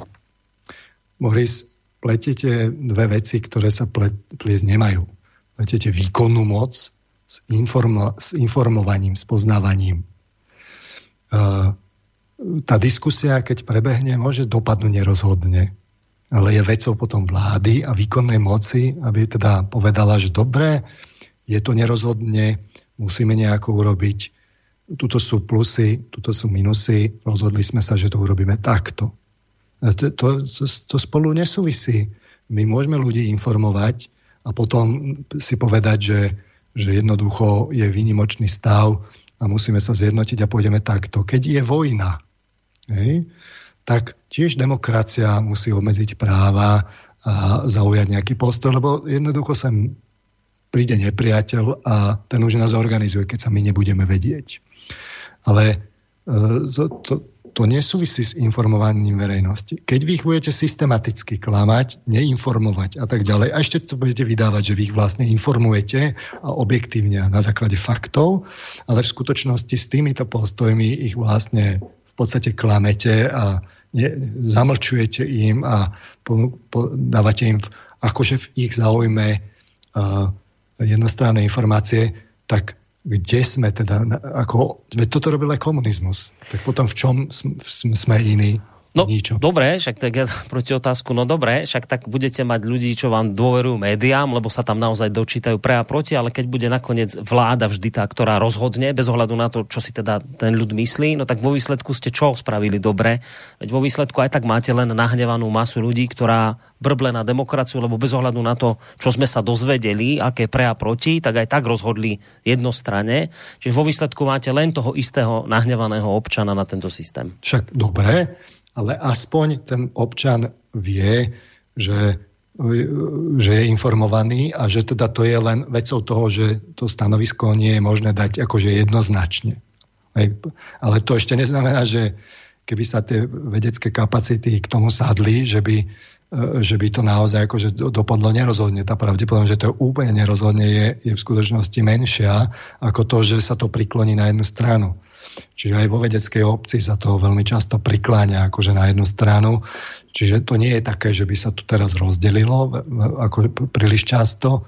E, čiže z toho, čo ste vypovedal, tak e, výsledok je rovnaký, máte nahnevaného občana, ale v mojom prípade máte občana, ktorý je aspoň informovaný a vo vašom prípade je, e, je de- dezinformovaný a o to viacej nahnevaný. Mm, lebo čiže, ešte, hej. ešte aj vie, že je klamaný. Tak, čiže v jednom prípade mám informovaného, ale nahnevaného a v druhom prípade neinformovaného a tiež nahnevaného. Čiže ale to je veľký rozdiel. Keď si môžem vybrať ten teoretický prípad, že to skončí zrovna tak nerozhodne, tak v tom prípade chcem byť aspoň informovaný a nahnevaný a nie neinformovaný mm. a nahnevaný. To je úplne najhorší prípad. Dobre, prestávam rýpať a idem vám splniť vašu prozbu. Idem vám zahrať pesničku nejakú Však, peknú. Po, po skladbe sa k tomu vyjadrím oveľa presnejšie. Tam Dobre. Si aj tie príklady. Dobre, tak tešíme sa na to, ale teraz spomínaná pesnička.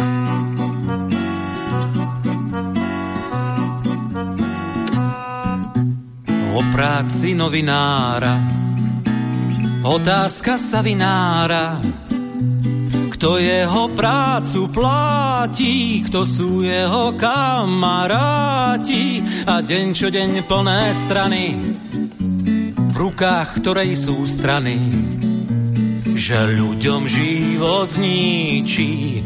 Novinár to má v náplni práce a každý deň stále znova. Slova, slova, slova. Pri práci novinára nevieš, že kedy tára na prácu mu často stáčí, enter vo vyhľadávači a na miesto riadnej túry len správy z agentúry že ľuďom život zničí. Novinár to má v náplni práce a každý deň stále znova slova, slova, slova. Chce odvahy riadnu dávku písať aj na objednávku. Nezávislosť vtedy skríje za tučné provízie, veď ten, s kým si bežne tyká, je persona politika.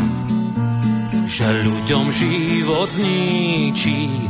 Novinár to má v náplni práce a každý deň stále znova. Slova, slova, slova, jak blázon sa vtedy správa. Keď nájde sa nová správa, od nervozity sa mrví, či príde s ňou sám a prvý, či bude na prednej strane a cenu za ňu dostane. Že ľuďom život zničí, novinár to má v náplni práce a každý deň stále znova. Slova, slova, slova od bežného čitateľa Dô vtipu to chce veľa odhaliť, ktorá správa pravdivá je a práva, že ľuďom život zničí. Novinár to má. No, tak takto pekne sme si zahrali uh, pesničku od, neviem jeho meno, ale prezvisko je Janku.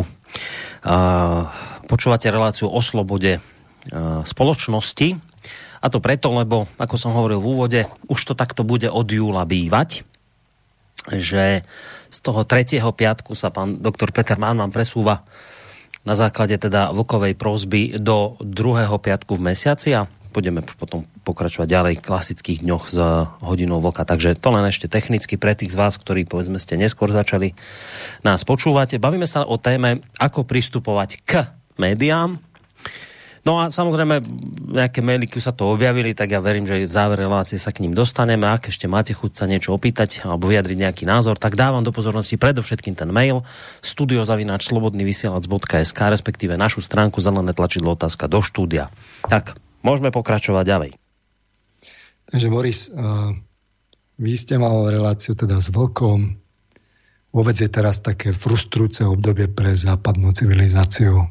Tie západné demokratické spoločnosti s poznámkou, ktorú som povedal na začiatku. E, javí sa to, ako keby boli tak, v tak, takom rozkladnom nejakom stave.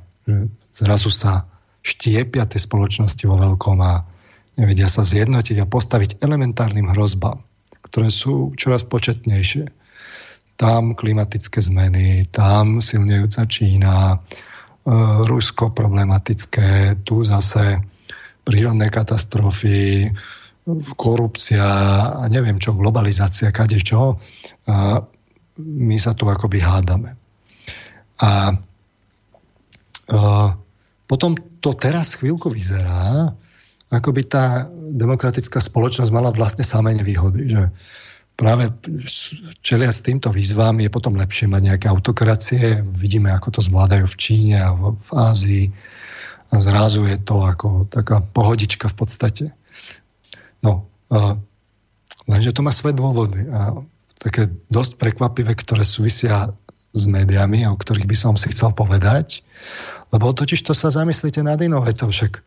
Tak keby to bolo takto, tak, uh, tak ja neviem, Británia, ktorá bola demokratická, Hitler už mal celú Európu, tak to už bola len otázka času, kedy sa tá Británia rozpadne, vybrexituje a Hitler tam napochoduje a ne, ne, nezvyťazí. A napriek tomu Británia s príspením aj Spojených štátov e, jednoducho zvyťazili v druhej svetovej vojne, na druhej strane samozrejme so Sovietským zväzom a tam to zrazu išlo, však to bola taká istá demokracia. Tak prečo vtedy oveľa väčšej hrozbe sa demokracia postaviť vedela a dnes nejaký, nejakej pandémii sa zrazu postaviť nevieme a celý sa štiepime. Že my sa tu dnes akože stiažujeme na to, že sme museli byť 3 mesiace v lockdowne a, a tam v Londýne tam celé mesiace a mesiace sedeli nie, že doma e, za internetom a za televíziou.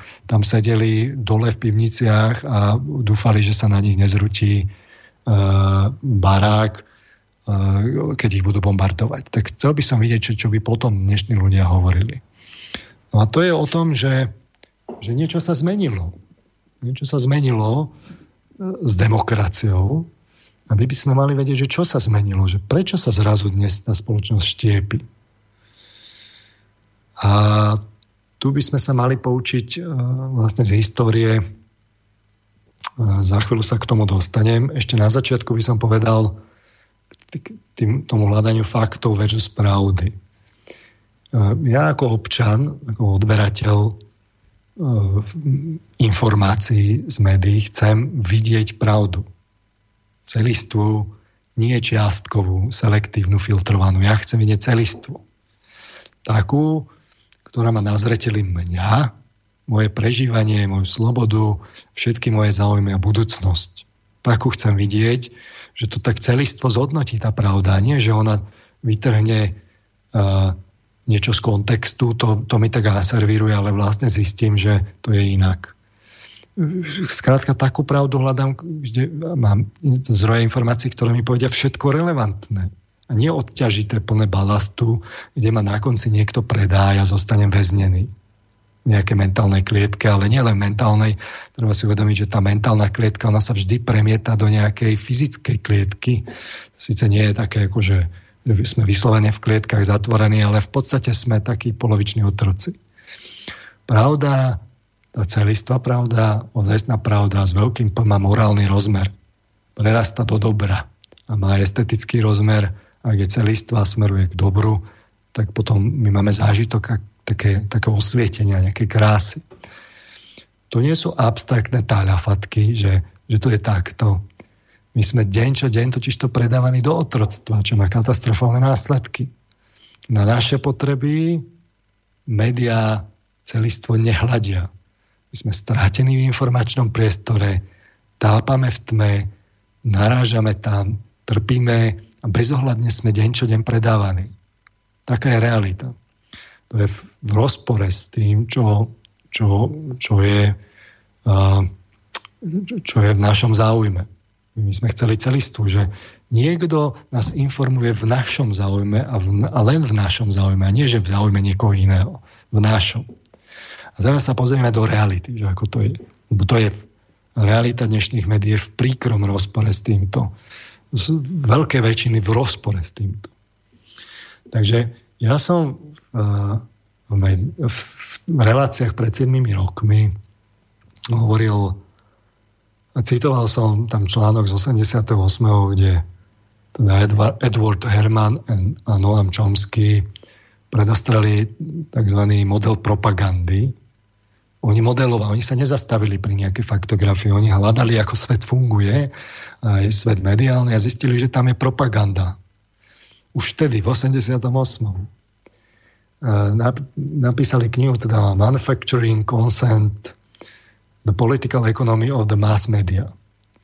A hovorili teda, že uh, západné médiá ako, uh, sú, sú charakteristické pre ne vlastne veľké výchylky, že ne, ne, neinformujú objektívne a že sú teda je akýsi model propagandy, kde sú filtre, ktoré vlastne nakoniec v podstate, keď to poviem tak natvrdo, zošrotujú médiá, ktoré sa nehodia a zostanú len také, ktoré sa hodia. V tom, v tom, je, v tom je práve tá propaganda. Takže hovorili o, o takých filtroch, že, ktoré vlastne filtrujú médiá, aby vlastne odfiltrovali to, čo sa nehodí. Takže ja by som to dnes povedal tak trošku akože preciznejšie a potom to rozvinul a povedal to tak systematickejšie oproti tým reláciám z minulosti, podoplňal to medzi časom. Takže toto by som dnes povedal. Čiže e, Chomsky s Hermanom majú ako prvý filter e, povedané, že veľkosť vlastníctva a zisková orientácia mass médií. Čo sa pod tým myslí? V podstate hovoria o tom, že že je to kapitalizmus, ktorý filtruje médiá. Takže poviem k tomu bližšie, že čo skúsim zacitovať z, z, ich teda uh, práve z tej knihy, nejaký výňatok. Oni citujú v 88. Uh, výskum Karena a Sítna, ktorí vo svojej analýze médií vo Veľkej Británii popisovali, ako sa v prvej polovici 19. storočia objavila radikálna tlač, ktorá sa dostala k národnému publiku robotníckej triedy. Táto alternatívna tlač, všimnite si analogie k dnešku, táto alternatívna tlač bola účinná pri posilňovaní triedneho povedomia, zjednotila pracovníkov, pretože podporila alternatívny hodnotový systém a rámec pre pohľad na svet. Pretože, e, citujem, podporovala väčšiu kolektívnu dôveru opakovaným zdôrazňovaním potenciálnej sily pracujúcich na uskutočňovanie sociálnych zmien prostredníctvom sily kombinácie organizovanej akcie. Vládnuce elity to považovali za veľkú hrozbu.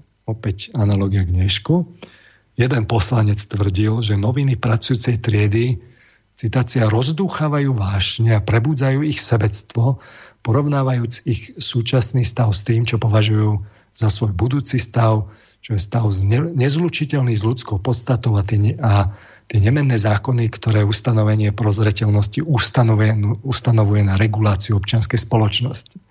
To vám z tých uh, z tých formulácií až niekedy zostáva rozum stáť, že, že v čom sme sa vlastne poučili. Výsledkom bol pokus o umlčanie robotnických médií zákonmi a obžalobami o ohováraní, vyžadovaním nákladného bezpečnostného záväzku ako podmienky zverejnenia a uverejňovania a uvalením rôznych daní určených na vytlačenie radikálnych mení, médií, zvýšením ich nákladov. Tieto nátlakové snahy neboli účinné a do polovice storočia sa od nich upustilo v prospech liberálneho názoru, že trh bude ten, ktorý bude presadzovať zodpovednosť. Čiže všimnite si, že v polovici teda 19. storočia, v prvej polovici, sa objavila sa objavili alternatívne médiá. Ktoré čo? Ktoré boli cieľené na ľudové publikum, na obyčajných ľudí, na robotníckú triedu. Prečo? Lebo vtedajšie ako médiá boli elitárske. Nie, neboli zamerané na robotníckú triedu. To bol, to bol nástroj vlastne elitárov, ktorými si tá, tá mladnúca vrstva v podstate držala informačné klietky, by sme to dnes nazvali. A zrazu sa objavila vlastne možnosť technologická, že zrazu bolo možné vydávať relatívne lacno e, tlačoviny a smerovať ich do robotníckej medzi ľud. A zrazu čo sa stalo? Zrazu sa ľud začal e, prebudzať a začal mať alternatívne názory. Čo sa smerovalo k tomu, že vládnoce elity, citujem, to považovali za veľkú hrozbu. Lebo to rozduchávalo vášne a tak ďalej. E, skrátka, jasná analogia k dnešku. Čo, čo sa vlastne stalo dnes, že, že tomuto zase čelíme? No tak jednoducho prišiel internet. Zrazu sa prudko zlácnila technológia, ako doručovať správy e, bežnej mase e, tlačové médiá, ktoré boli ešte bežné v minulom storočí a už aj uh, vlastne multimédiá, ktoré boli e, bežné ku koncu minulého storočia, v podstate strátili monopol na informovanie občanov a stačilo vlastne nejakých 10 rokov, 15 a zrazu tu máme plno médií, čo v podstate nemusia byť ani médiá. To tak zlacnelo, že, že e, vlastne bežný občan môže urobiť blog, ktorý má významný dopad na, na formovanie verejnej mienky.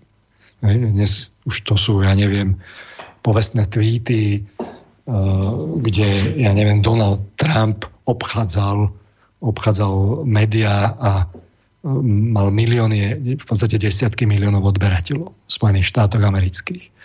Nepotreboval technologicky v podstate nič, nepotreboval drahý, drahý nástroj e, nejakého média, ktoré funguje svojím spôsobom a stojí neviem koľko miliónov, aby doručoval informácie a zrazu občania začali mať alternatívne zdroje informácií. A čo sa stalo? No, bol tu istý taký nejaký konsenzus hlavného prúdu, dnes by sme to nazvali, čo sú klasické médiá. A ľudia to jednoducho konzumovali. Teraz zrazu prišli nejaké alternatívne názory, alternatívne hodnotové rebríčky, hodnotové systémy, zrazu správy úplne iného druhu, e, úplne inak filtrované, úplne inak selektované. A zrazu je problém. Spoločnosť je rozštiepená. A zrazu na, nastávajú antagonizmy v spoločnosti. A zrazu čo sa potom ukáže? No ukáže sa to, že západná spoločnosť je čo? Fragmentovaná. Demokracia nefunguje. Ale čo sa vlastne zmenilo? Systém sa nezmenil, tak prečo zrazu demokracia nefunguje? No nezmenila sa demokracia. Zmenili sa informačné kanály informačné zdroje. Už tu nie je monopol eh, hlavnoprúdových médií. To sa zmenilo.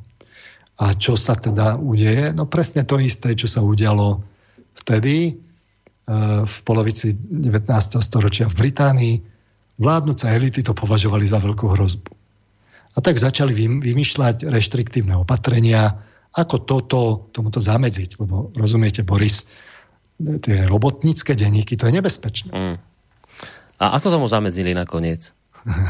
No, a, a toto je to, čo som hovoril na začiatku, že, že tieto reštriktívne opatrenia tie k ničomu nepovedú.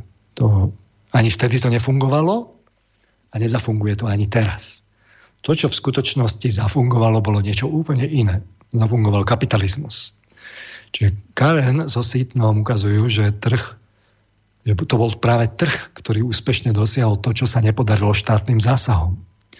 Po zrušení represívnych daní z novín v rokoch 1853 až 1869 vznikla nová denná miestna tlač.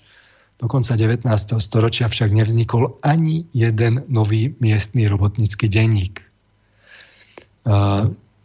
Čiže prišlo, ako to Karen Zositno poznamenávajú, k zatmeniu národnej radikálnej tlače a to k takému úplnému, že keď sa lejbristická strana, čo vlastne robotnícka strana vyvinula z robotníckého hnutia v prvom desaťročí 20. storočia, nezískala výlučnú podporu ani jediného celoštátneho denníka alebo nedelníka.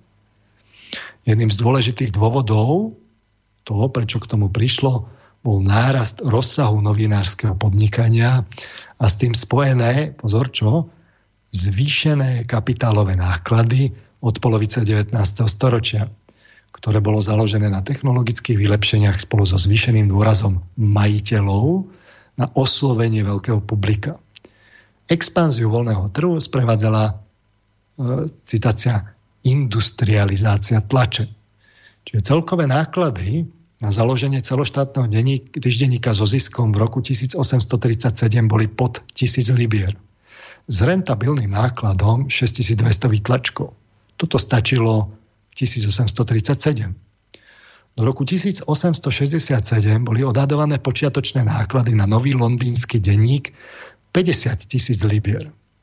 Sandy Express, uvedený na trh v 1918, minul viac ako 2 milióny libier a nepodarilo sa mu byť poriadne rentabilný ani pri náklade cez 200 e, tisíc akože vytlačku. Čiže e, tu vidíte, ako to stúpalo. Prečo? Čo nastalo? No, na začiatku boli, keď, keď to prišlo, tak zrazu nebol problém urobiť miestne noviny.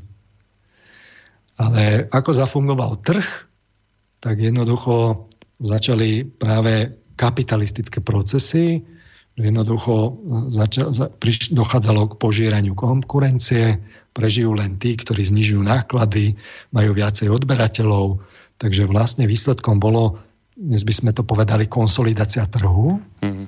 A zrazu sa z, e, z obyčajnej tej žurnalistiky, také tej bežnej, sa stával tvrdý biznis a veľký biznis.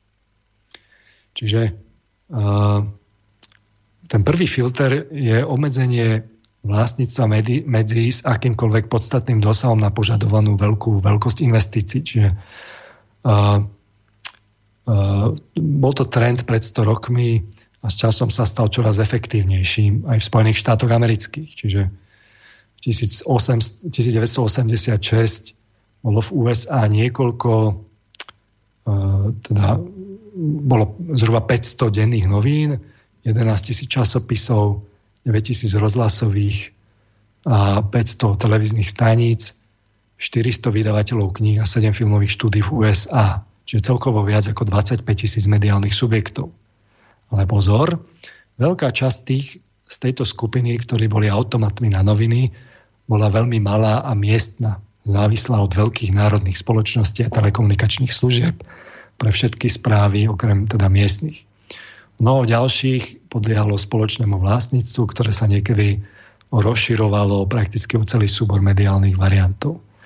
Podobné procesy boli aj teda v Spojených štátoch, kde počiatočné náklady na nový príspevok v New Yorku v roku 1851 boli 60, teda na nový, na nové médium boli 69 tisíc dolárov. V 1872 sa St. Louis Demokrat verejne predal za 456 tisíc dolárov. Mestské noviny sa v 20. rokoch 20. storočia predávali od 6 do 18 miliónov dolárov a tak ďalej a tak ďalej. Vlastne to smerovalo k tomu, že už keď to bolo v 80.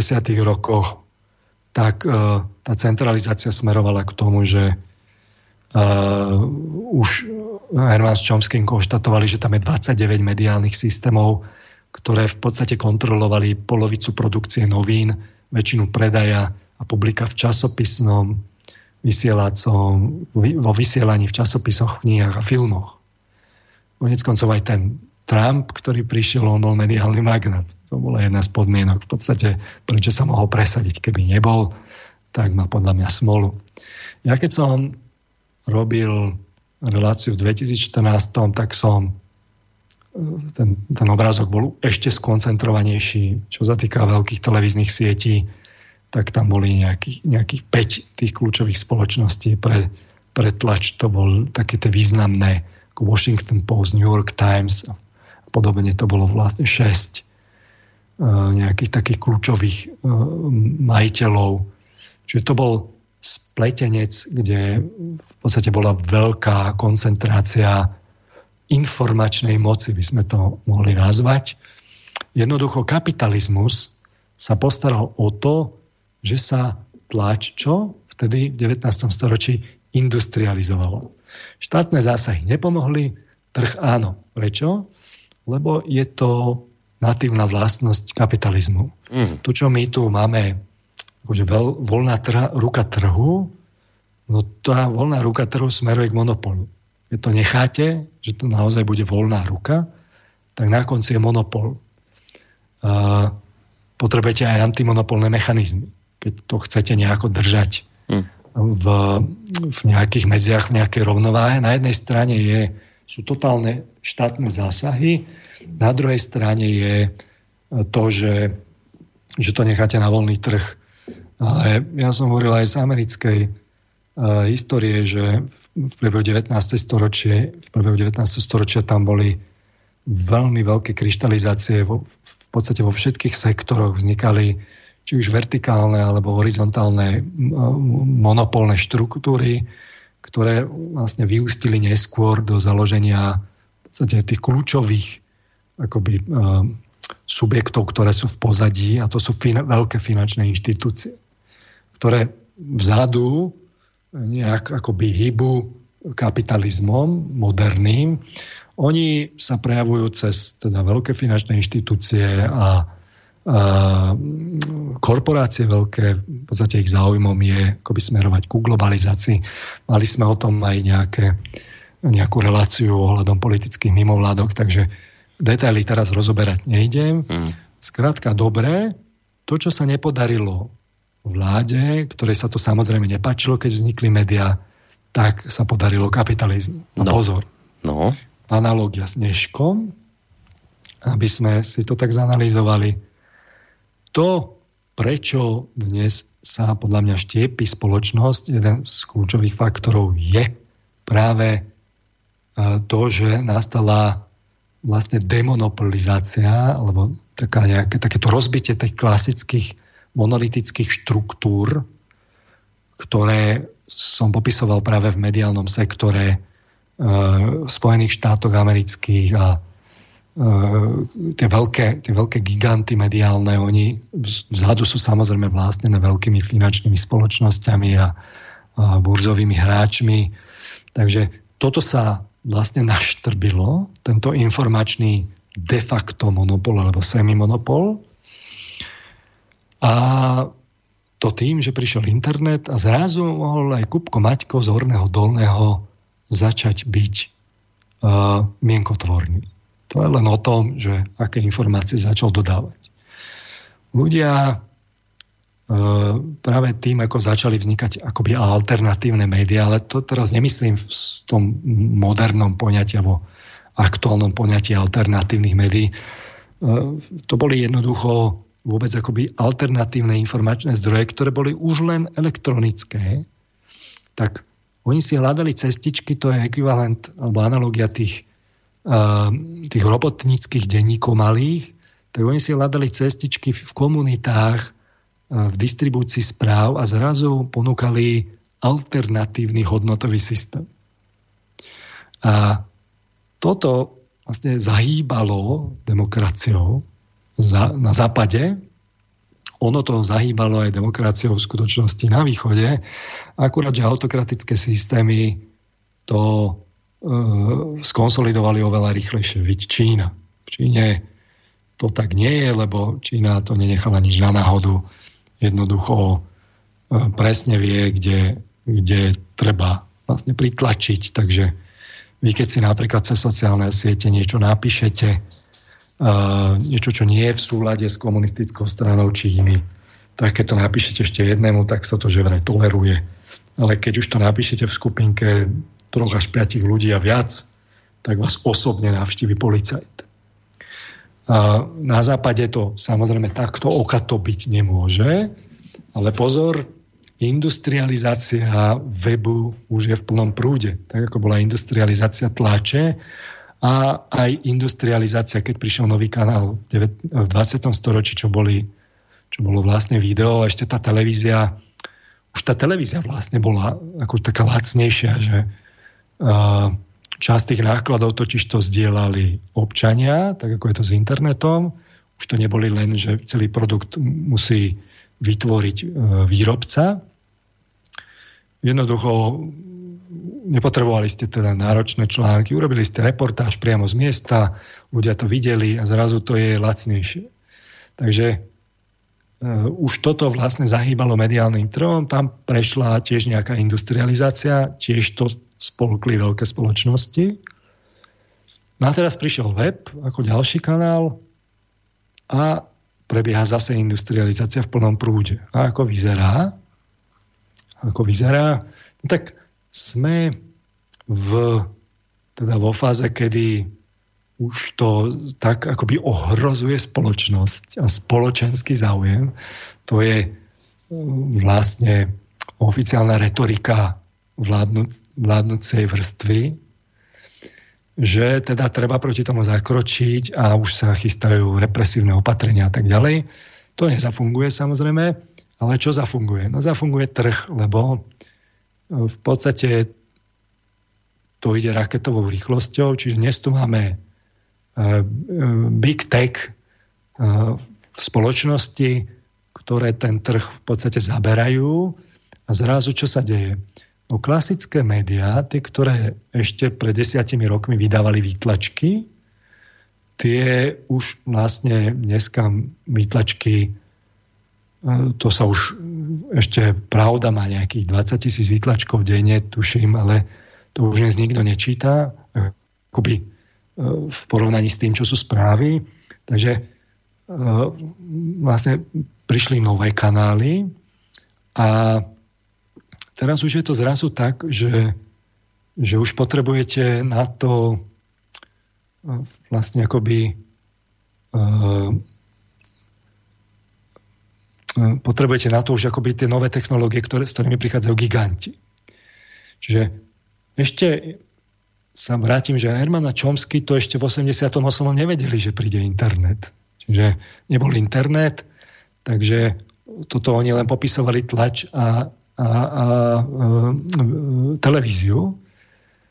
Internet priniesol revolúciu, zlacnil doručenie na úrovni garážovky jednotlivca, takže začali vznikať blogy, vlogy, internetové weby a tak ďalej.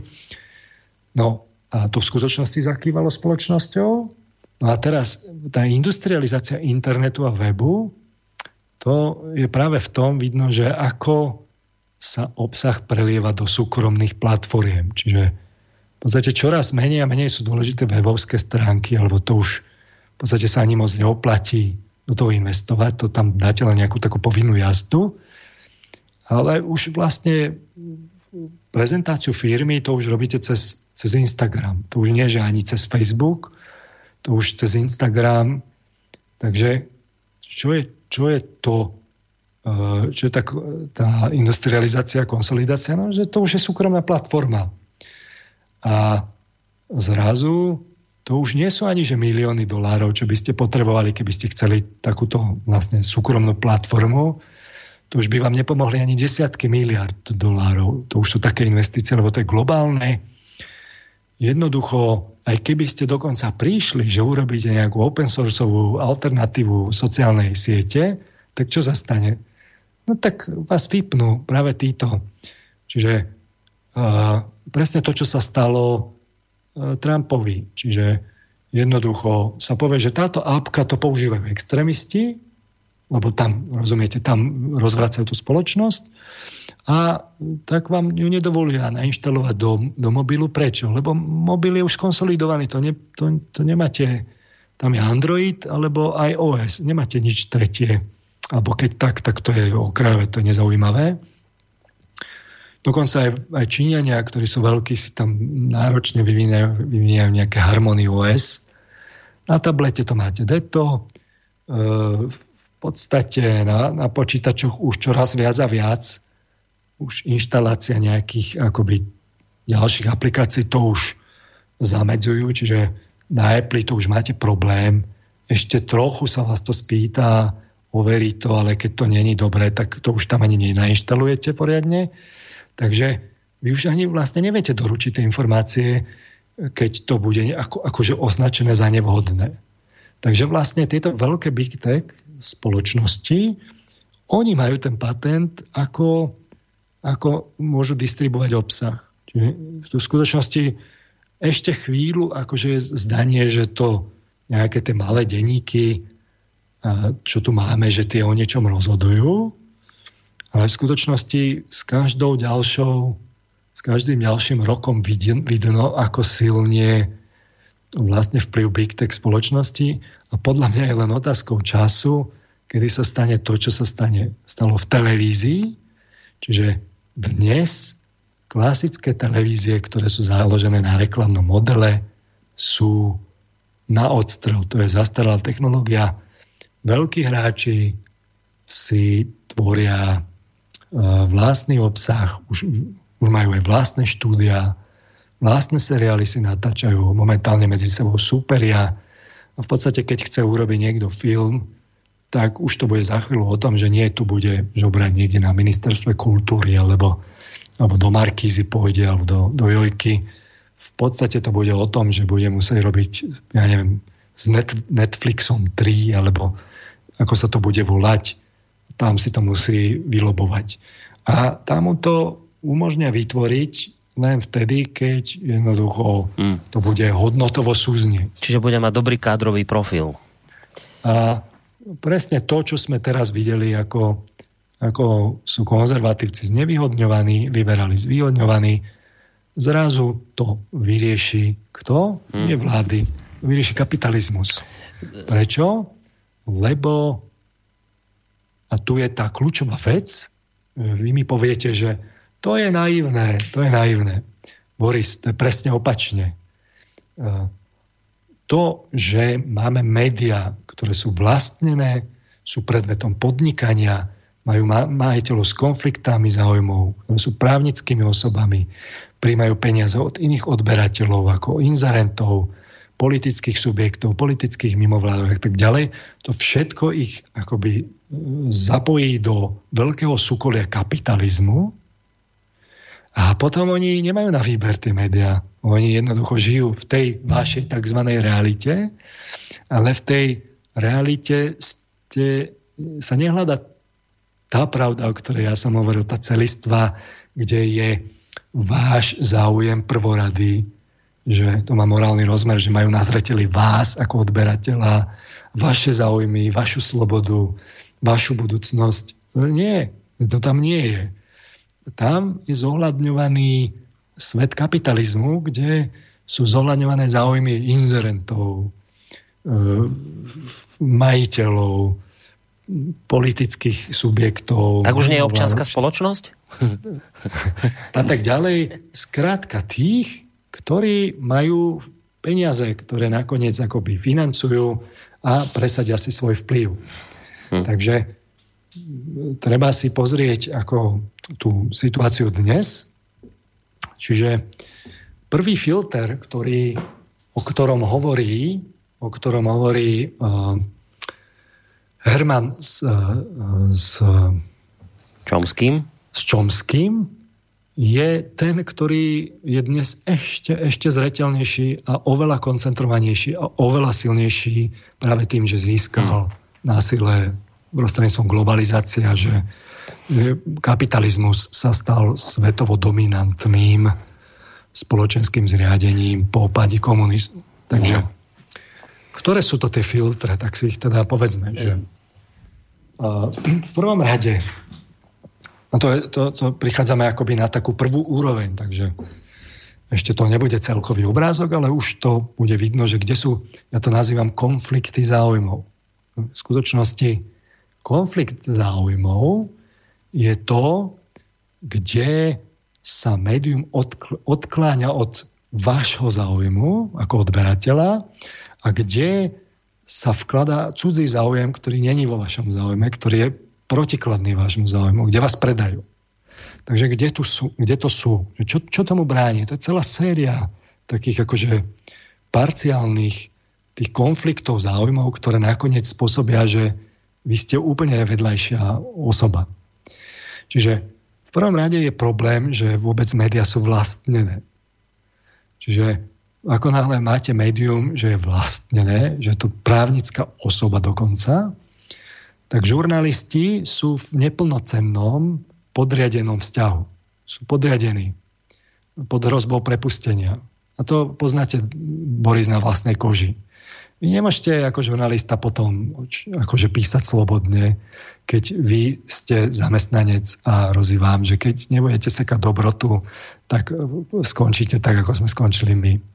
Proste e, ako náhle sú médiá vlastnené, tak to máte hneď taký prvý filter. Ešte to nie je dramatické, ale už to akože babka k babce a proste veľa múk zabije nakoniec aj slona. Takže v skutočnosti médiá by mali byť nekomerčné, nezávislé, plne občianské sociálne podniky, sa to volá, ale v skutočnosti sú to kapitalistické jednotky, ako keby to bola výrobňa, E, nejakej, nejakého produktu.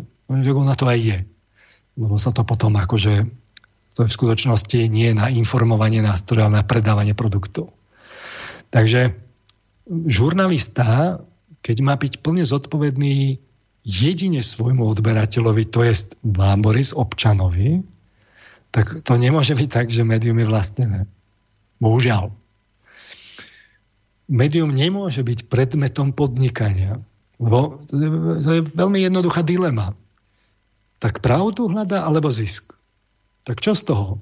Viete, a to veľmi dobre viete, Boris, že, že tam sa tieto dve veci veľmi často, až príliš často bijú. Tak, tak pravda alebo zisk? No, ako náhle sú predmetom podnikania, tak nastupí industrializácia sektora. Čiže to, čo bolo s tlačovinami, to, čo bolo neskôr s televíziami a teraz je s, s médiami internetovými, tak v tom momente, ak sú predmetom podnikania, tak sa to zhostí kapitalizmus a on z toho urobí čo? Urobí z toho predmet podnikania a potom až príliš často tá otázka stojí, že zisk je dôležitejší ako tá pravda. Viete čo, toto nebudeme to môcť pertraktovať, lebo inzerenti, lebo také záujmy, onaké záujmy. Nie je to v našom záujme. E, čiže potom to začne byť v protiklade k záujmom vašim, Boris. Áno, to sme hovorili pri reláciách napríklad, tá, kde to bolo veľmi pekne, kde to je pekne vidieť, len teda doplním, napríklad pri tých reláciách o reklame sme to hovorili, že ťažko, ťažko budete čakať od média typu Denník ZME, že vám bude prinášať povedzme články o negatívnom vplyve reklamy na správanie ľudí, keďže pani Balogová, šéf-redaktorka denníka sme pre, priznáva v jednom z článkov starších, že teraz nepamätám si to číslo, či 80% e, príjmov redakcie tvorí reklama. No tak samozrejme, 90. že, alebo dokonca 90, no tak ešte lepšie. No tak môže takéto médium urobiť takéto pravdivé články, teda pozvať si psychológov nejakých, ktorí by to vysvetlili, ako veľmi tá e, reklama škodí. No, čak... Boris, no. to je ešte horšie. To reklamu som ešte ani ne, nezačal rozoberať. To, akože insert, inzerentov, to sa dostajem, to je druhý filter, rovnako silný, ale tu máte nielen inzerentov, to máte aj politické kampane od politických subjektov. Viete, že oni vám dajú peniaze, lebo sa potrebujú vo, vo voľbách ako reklamovať a tam tak čo proti ním napíšete, už je to zrazu problém, lebo máte tie svoje a, a tie bohatšie a tak ďalej. Máte občianské kampane politických mimovládok, takzvané občianské, čo sú vlastne v skutočnosti, keď sa pozriete, že čo sú to za peniaze, tak to sú peniaze e, korporátne a, a vládne, že to nie sú v skutočnosti žiadne občianské, takže to vlastne sú ďalší, ďalšie peniaze. A potom tam máte osvetové kampane rovno z vládneho sektora, že ja neviem, e, eurofondy, lebo treba propagovať, splniť publicitu a neviem čo. To sú v skutočnosti, e, to sú v skutočnosti peniaze, ktoré prichádzajú na kupovanie médií. Ja som to hovoril o článku e, Martina Leidenfrosta, že ako to majú v Rakúsku, že ako si Kurz vo veľkom kúpil médiá pri pandémii tak, aby, aby sekali dobrotu, že ich zavalil takými peniazmi, že to nemali šancu minúť. To boli vlastne akože oficiálne, oficiálna podpora médií, ale v skutočnosti to bola vlastne rovno korupčná podpora štátnej korupcie, aby médiá boli slabúčko hryskali, súkromným majiteľom, lebo keď, keď by sa to rozrátalo na redaktorov, tak, tak to jednoducho tým, tým redaktorom nápad nedajú. Takže toto všetko musíte zarátať a to potom zrazu máte presne tú dilemu. Tak pravda, alebo teda príjem, keď my bojujeme o prežitie. Pravda, alebo zisk, keď náhodou akože je v tom ešte nejaký zisk. A to všetko odsúva vaše záujmy, Boris, na, na, na úplne tretiu, štvrtú, piatú kolej. No. Potom tu máme vlastne, čiže to je predmet podnikania, že sa z toho stalo podnikanie. Čiže keby to bola nekomerčná, nezávislá občianské združenie, sociálny podnik, tak jednoducho to nemôže byť predmetom podnikania a toto by nehrozilo. Potom to celé závisí od toho, že či tí občania za to zaplatia. Ale Aha. viete, tam to má, ale musím k tomu dodať, že to má tiež svoje riziká, lebo zase treba objektívne tu priznať, že keď si to zase platia ľudia, tak oni zase, a tu by ten kritik okamžite vyskočil a povedal, o, zase potom ľudia niečo od vás očakávajú a keď im to nedáte, no tak vám povedia, že vás už viacej platiť nebudú, lebo toto si môžu vypočuť v mainstreame. No. Čiže tu máte zase ako keby... Počkať, počkať. V mainstreame si môžu vypočuť hlavne to, čo je v súlade s tými záujmami, o, ktorým, o ktorých som hovoril. Tak však dobre, tak e, e, opäť tu máte, že áno, však teda pre koho vlastne zistujete tú pravdu? No tak ja teda tvrdím, že médiá by mali informovať tých občanov. Nie? Že však strážia, strážia to, to watchdogovia, tak strážia teda demokraciu. Nie? To sa tak hovorí. A pre koho strážia tú demokraciu? Teda pre tých inzerentov a korporácií a tak ďalej, alebo pre tých občanov. Tak ja to, ja to len chcem dať do poriadku. Tak áno, má to svoje rizika. Občana, občanovi tiež treba povysvetľovať, že tam sú tie ľudové presvedčenia a tak ďalej. Ale keď si mám vybrať, že či teda budem uh, teda závislý od občana, tak ja chcem byť závislý od občana a len od občana, A aj s tým rizikom, že niekedy ma teda pošle k vode. Tak dobre, tak potom, alebo občan niečo nepochopil, alebo ja som niečo nepochopil. Ale keď ja tu v skutočnosti sa celý čas hrám na to, že slúžim občanovi, ale vlastne keď sa na to pozriem, na tú aritmetiku vzadu a na všetky tie záujmy, tak mu slúžim len veľmi, veľmi málo a len sa na to hrám, tak toto pokrytectvo ja vôbec nechcem ani. A nech si teda poslucháči vyberú, že teda, že či chcú oni toto pokrytectvo. Ja tu neriešim médium, ktoré má akože sa hrať na strážcu demokracie, ale v skutočnosti celý čas ako slúžiť niekomu inému. Ja tu chcem akože byť ten naozajstný demokrat a sa konečne vrátiť tu moc ľudu. Ako sa, na, ako sa všetci tvárime. Čiže túto sú hneď proste niekoľko tých mentálnych klietok, ktoré keď neprelomíte a nenapravíte, tak už ste to celé zmeška, lebo tie ďalšie filtre to len celé akože pošlu do keľu a už to celé skončilo. Čiže uh, sme si hovorili, že médiá sú vlastnené, chýba. Uh, vytvára to tlak na žurnalistov, ktorí musia byť slobodní. Uh, sú predmetom podnikania, chýba. Proste pravda alebo zisk. Ďalej, keď sú vlastnené, tak majú majiteľov, ktoré sú, ktorí sú v konflikte záujmov. A, a teraz pozor, čím väčší majiteľ, tým väčšie konflikty záujmov. Prečo? Lebo on vlastne má obrovský dosah na spoločnosť a zrazu sa to tam všetko akoby za, začne u neho zlievať. Čiže úplne, že mať burzových majiteľov, to už, je, to už rovná sa smrť v podstate toho média. Tam je celá séria anonimných spojení, ktoré dynamicky chodia hore-dole. To, to ani nevieme, akože keď tam sú nejaké finančné skupiny a tak ďalej, tak to rovno to, také médium je pre mňa úplne nedôveryhodné keď majiteľ paralelne podniká, zvlášť teda v iných sektoroch alebo v zahraničí, o ktorom informuje, čo je vlastne bežné, že tieto veľké štúdia predávajú vo všetkých kanáloch, e, e, ja neviem, filmografiu a tak ďalej. To, to celé vlastne zrazu vám nastávajú konflikty záujmov, čiže čím väčší majiteľ, tým väčšie konflikty. No ale čo vidíme v praxi? No práve narastajúcich majiteľov, že ve, väčšie a väčšie konglomeráty, takže oni sú s narastajúcimi majiteľmi vo väčších a väčších konfliktoch záujmov. Oni by v skutočnosti, médiá, keby to bolo tak ako vo vede, tak oni by pred každou jednou reportážou mali povedať, že aké sú konflikty záujmov. Už, už je to povinné v podstate vo vede, je to úzus, na konci článku musíte povedať, že či nie ste v konflikte záujmov a musíte to priznať. A len by ste to skúsil nepriznať. No tak ja by som sa teda akože napríklad veľmi rád dozvedel, že ja neviem, denník SME informuje o Ukrajine, pritom ho kedysi podporoval ja neviem, George Soros, ktorý tam má na Ukrajine záujmy a teraz on o tej Ukrajine informuje a že toto je, teda je to konflikt záujmov. A, a takýchto akože prirovnaní by bolo N, že kde by, kde by oni museli napísať konflikty záujmov.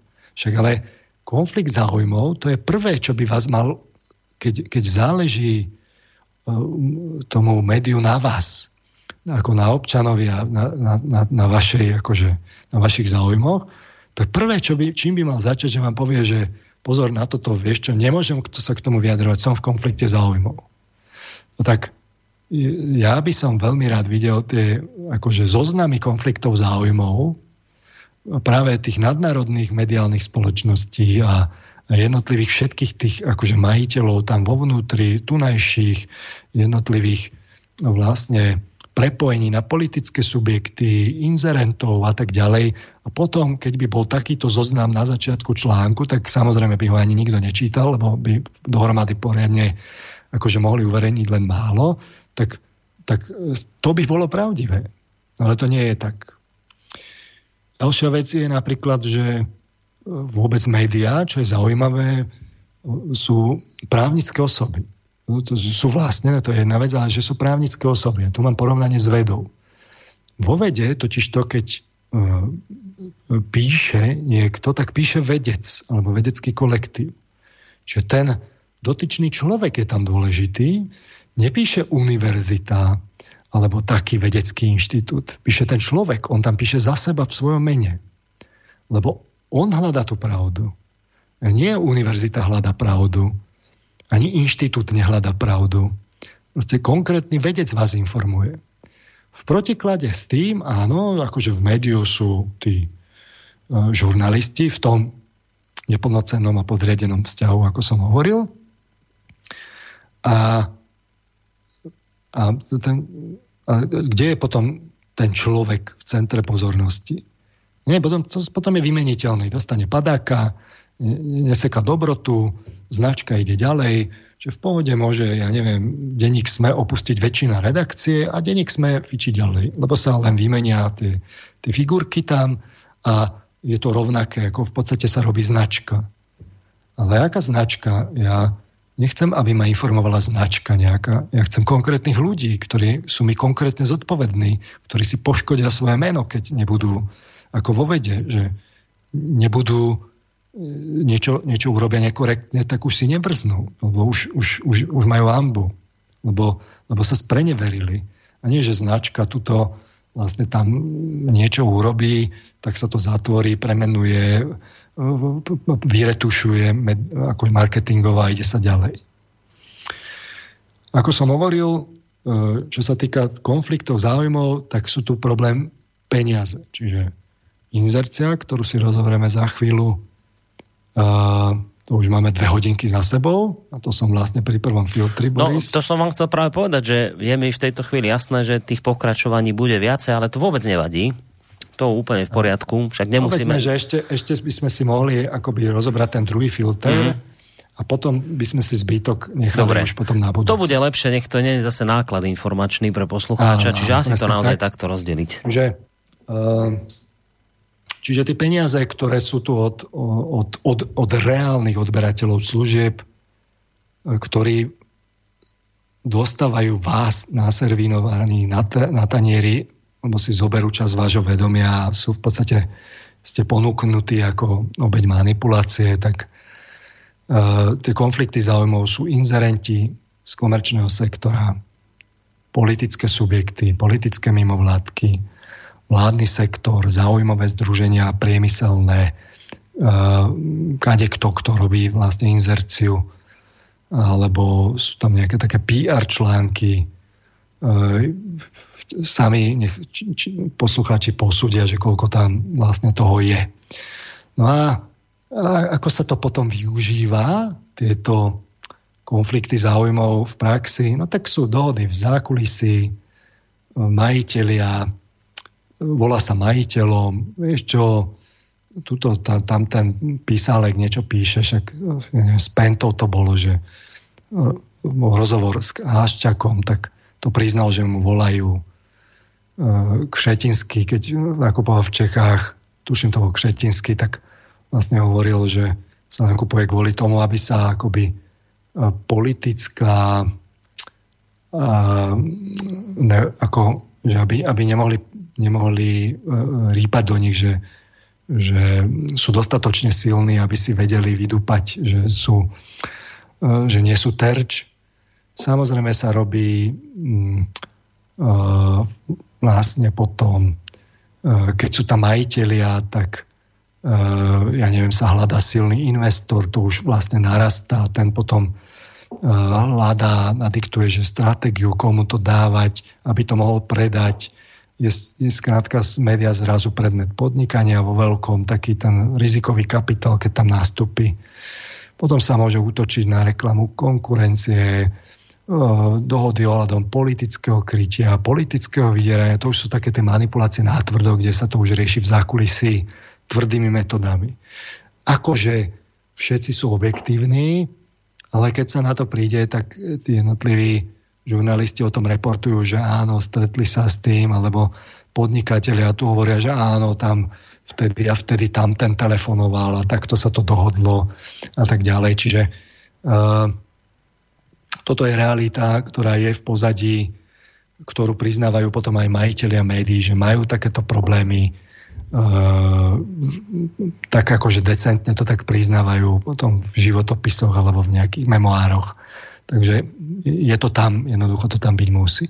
Mohli by sme si dať ešte možno nejakú skladbu, mm-hmm. Boris, a potom by som ešte povedal o tom no. druhom filtri a Dobre. to by sme smerovali do finále pre dnešok. Dobre, tak údobná prestávočka a potom ešte k tomu jednému filtru pôjdeme. Áno. Dobre, tak poďme na to.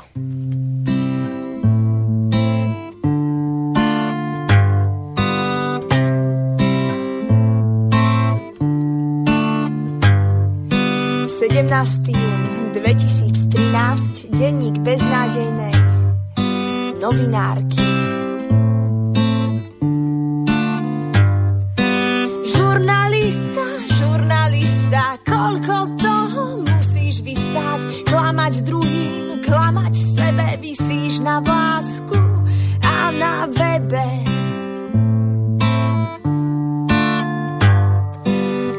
Píšem, čo mi pero stačí, som v obraze a som v tlači pikantérie, katastrofy. Chcem byť fida, chcem mať profit, píšem články o ľúbení, konzumujem dietné meny, píšem zle a gramatika sama, ha, nedotýka. Žurnalista, žurnalista, koľko klamať druhým, klamať sebe, vysíš na vlásku a na webe.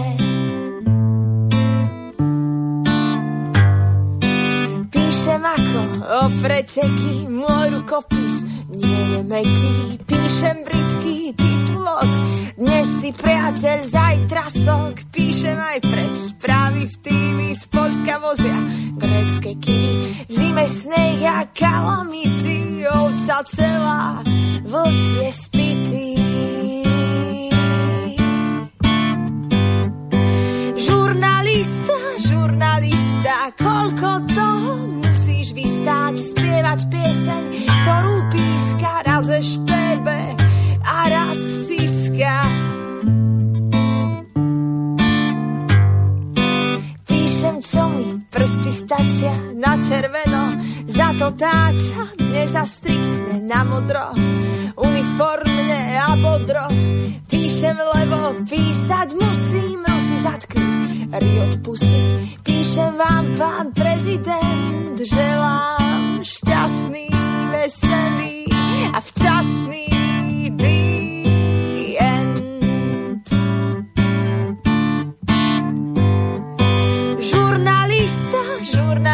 žurnalista, koľko toho musíš vystáť, klamať druhým, klamať sebe, vysíš na vlásku a na webe. Žurnalista, žurnalista, koľko toho musíš vystáť, spievať pieseň, ktorú píska, raz eštebe a raz. Myške chová Mirka. No, tak sme sa prehúpli do záverečnej časti, už tak trošku neplánovanej časovo, ale to vôbec nevadí. Dnešnej relácie o slobode spoločnosti s Petrom Armanom na tému Ako sa postaviť k médiám. Ja teda musím priznať, že chvíľu som sa pohrával s myšlienkou, že v záujme poslucháčov budem musieť eh, Petra Marmana scenzurovať a vypnúť, lebo mm, pravdu povedať som sa prelakol, keď začal tým prvým filtrom, síce o tom, že však keď to nepôjde, a to nepôjde, tým, že budete tlačiť, tak nakoniec zo všetko sa postará trh. K si vravím, pre Boha živého, že on im dáva úplne že návod, ako to robiť, ešte im to aj odkazuje na 19. storočie. Ale potom som si povedal, nebudem ja ho cenzurovať, lebo nakoniec tí ľudia, som sa bál, že sa inšpirujú tými jeho slovami a potom som zistil, že oni to už dávno vedia, lebo ja som vlastne v úvode tejto relácie spomínal, že na Slovensku sa teda začína naozaj očista médií a že teda ten problém máme hlavne v tých dezinfoveboch a konšpirátorských médiách a s týmto naozaj už bude treba niečo robiť, lebo, lebo teda zásadne škodia. A tuto som si našiel záver toho celého, že čo teda plánujú. A tuto je to pekne napísané, že citujem, Autori reforiem z dielne ministerstva pripomínajú, že médiá na Slovensku printové rádia, audiovizuálne alebo digitálne vykazujú rozdielnú kvalitu profesných štandardov, čo sa týka najmä tzv. alternatívnych a dezinformačných médií. Trhový, me, trhový mechanizmus v súboji s tzv. fake news podľa rezortu zlyháva. Tradičné médiá, ktoré akceptujú vyššie profesijné štandardy, musia vynakladať viac času a finančných prostriedkov na jeden mediálny výstup ako konkurencia v dezinformačných médiách, čím sú v konkurenčnom boji znevýhodňované, teda tie dobré mainstreamové médiá sú znevýhodňované, lebo oni kým vypustia jednu správu, ich to stojí náramne veľa peňazí a potom príde dezinfoweb nejaký a on len tak akože zadarmo to vypustí. No tak s týmto bude treba niečo robiť, takže pochopili, že teda kapitalisticky sa bude treba s týmto vysporiadať celkom a bude zaujímať, akým spôsobom sa toto celé ošetrí, ale e, hlavne teda len tak som chcel naj, tak opatrne podotknúť veľmi tížko, lenže že teda či si rezort stihol všimnúť aj rozpočet, s ktorým pracujú tie dobré médiá a ten rozpočet, ktoré majú teda tie zlé médiá. Či aj toto sa nejakým spôsobom porovnáva, alebo tu ako neporovnávajme, bavme sa len o, o, o tom, koľko to stojí koho. A keď to stojí mainstreamové médiá viac, tak musíme zglajšaltovať a nech to teda stojí viac aj tie alternatívne médiá, tak asi takýmto sa budeme uberať e, scenárom do budúcna. Bude ma zaujímať, ako to dopadne. Takže toto je dôvod, prečo som dnes Petra Marmana nescenzuroval, lebo on nič nové nevyťahol, očividne toto už, už proste vedia v rezorte, takže nebojím sa, že dnes niekoho inšpiroval. Tak len toto som chcel povedať pred uh, tým záverečným uh, posledným, teda prednešok posledným, ako to voláme? Filter. Filtrom, filtrom, tak, dobre, nech to sa páči. To si vypomáhame, tak ako to nazval Čomsky s Hermanom. Uh, no Boris, ako... Uh, Samozrejme, že cesta je v tom, aby, aby teda to bolo kvalitnejšie, čiže tam, ja neviem, boli uh, v tom 19.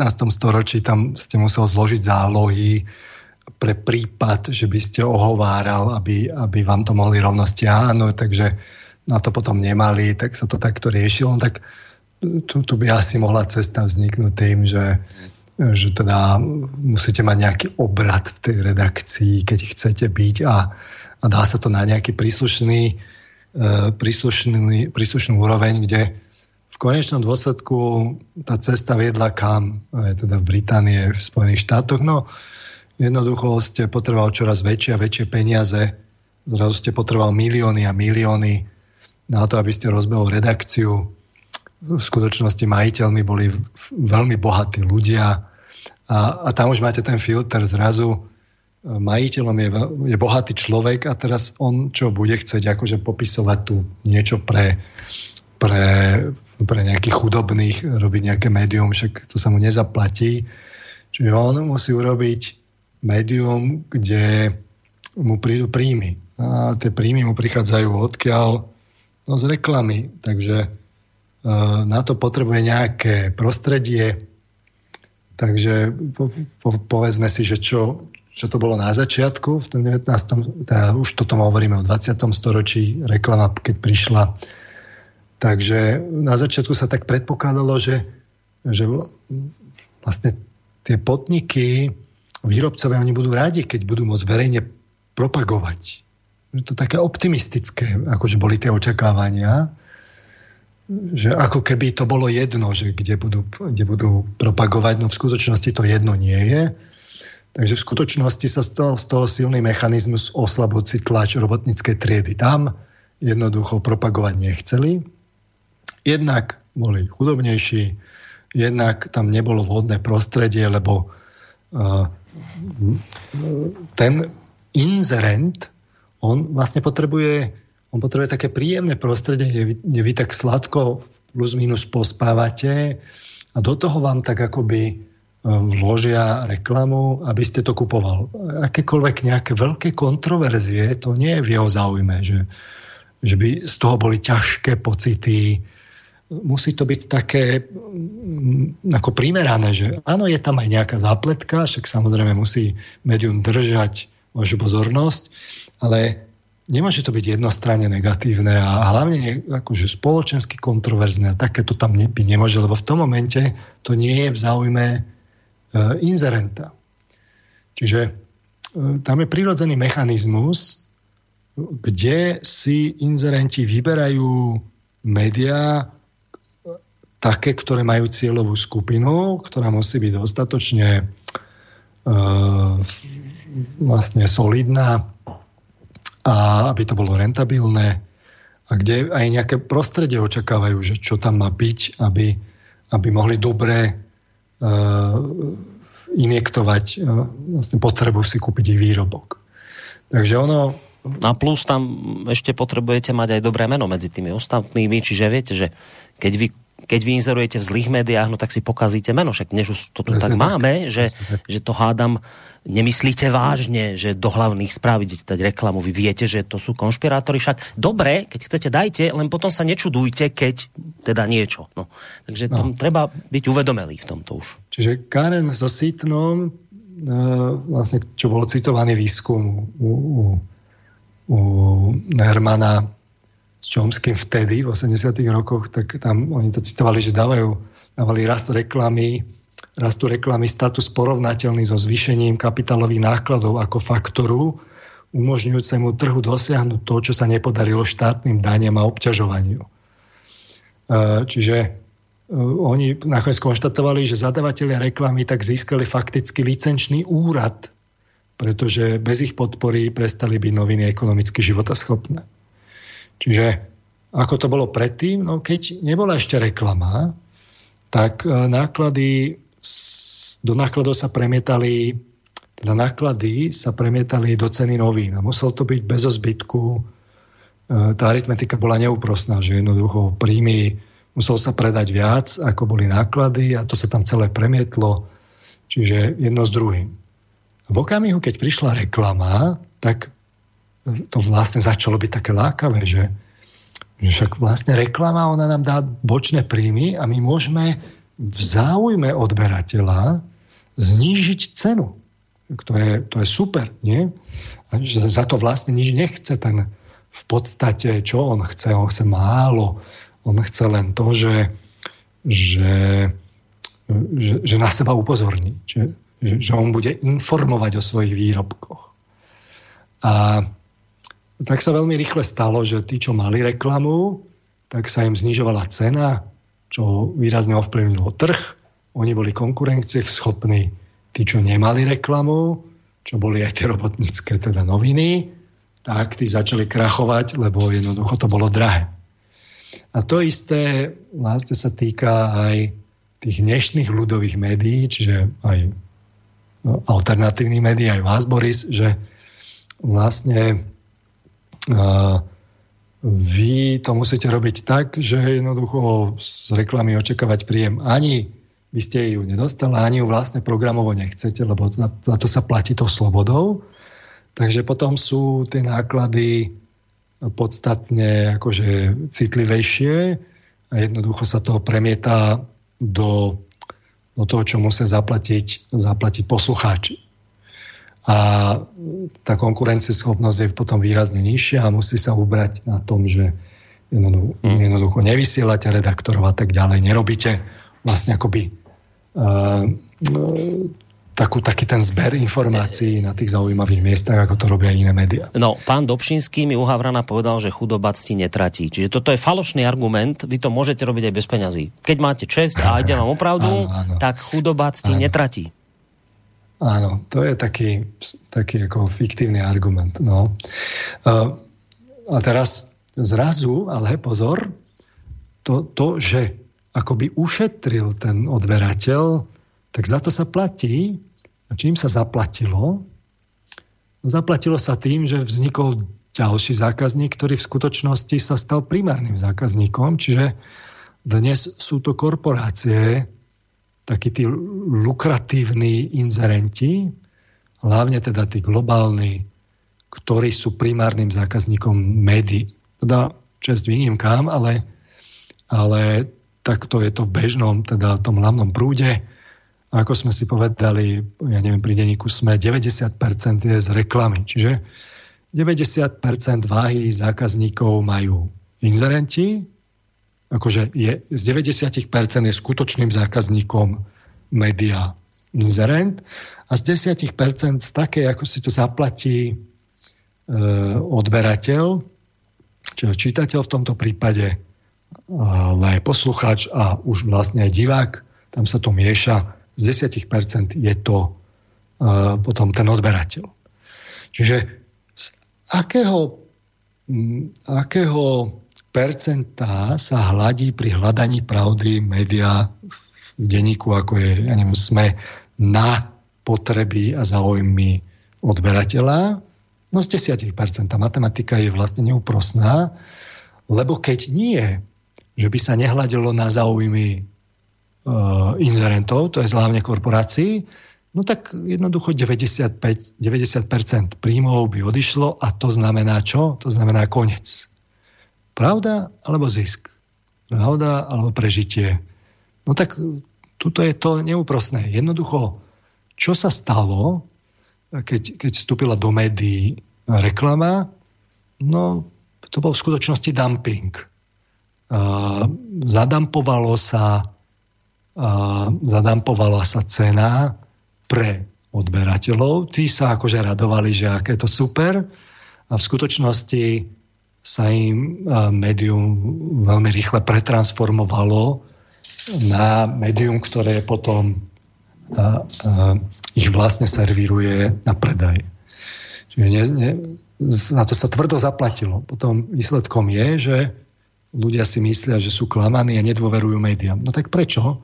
V skutočnosti ono, ešte to percento tých ľudí, ktoré nedôverujú médiám je nízke že 60% ako v, pre, v skutočnosti, keby ľudia vedeli všetko, čo je za tým, tak by bolo 90%, lebo to by zodpovedalo presne tomu, z koľkých percent vlastne si to ľudia platia.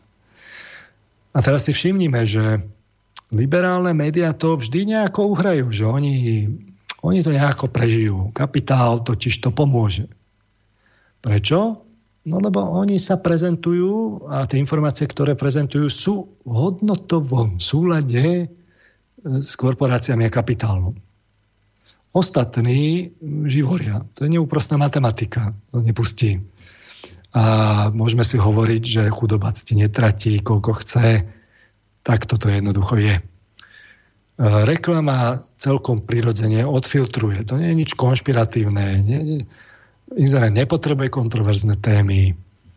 Uh, hlavne nie, že kapitalizmus má nejaké systémové chyby. To, to, to nepotrebuje inzerent korporatívny. Uh, potrebuje, že my máme dobrý systém, takú tú rozprávku na, akoby na ukonejšenie, ukonejšenie odberateľa, uh, kde Firmy majú zelenú, si všimnite. Firmy, oni sú vlastne dobré, sem tam nejaká černovca, ale to sú tí šmejdy, ale také tie uh, etablované firmy, im sa dá v podstate veriť vždy. Uh, a vlády, vlády, tie by mali vychádzať v ústrety a keď nevychádzajú, že tí investori do krajiny, keď prichádzajú a vláda im nevychádza v ústretí, to, to nie je dobré, tá vláda není, není dobrá, je zlá a riskuje celú krajinu. Takže vlády by mali firmám takým tým veľkým dávať zelenú, robiť im priestor a v podstate upratať ten štát, aby si tam mohli akoby e, robiť svoj biznis a keď sú chyby, tak sú len lokálne a to sú chyby zliania ľudského faktora a väčšinou sú to chyby práve v korupcii v tej vláde, ale u tých firmách tam sa to vlastne v princípe nevyskytuje. My sa potom s odstupom času dozvieme v nejakých, že oni to vlastne robia. Dokonca aj v tých tendroch sa vždy vyskytujú a len je záhadné, že oni o tom nikdy nevedia, ale, ale vlastne tam všetko dodávajú do tých tendrov, kde sa, kde sa ohromne korumpuje.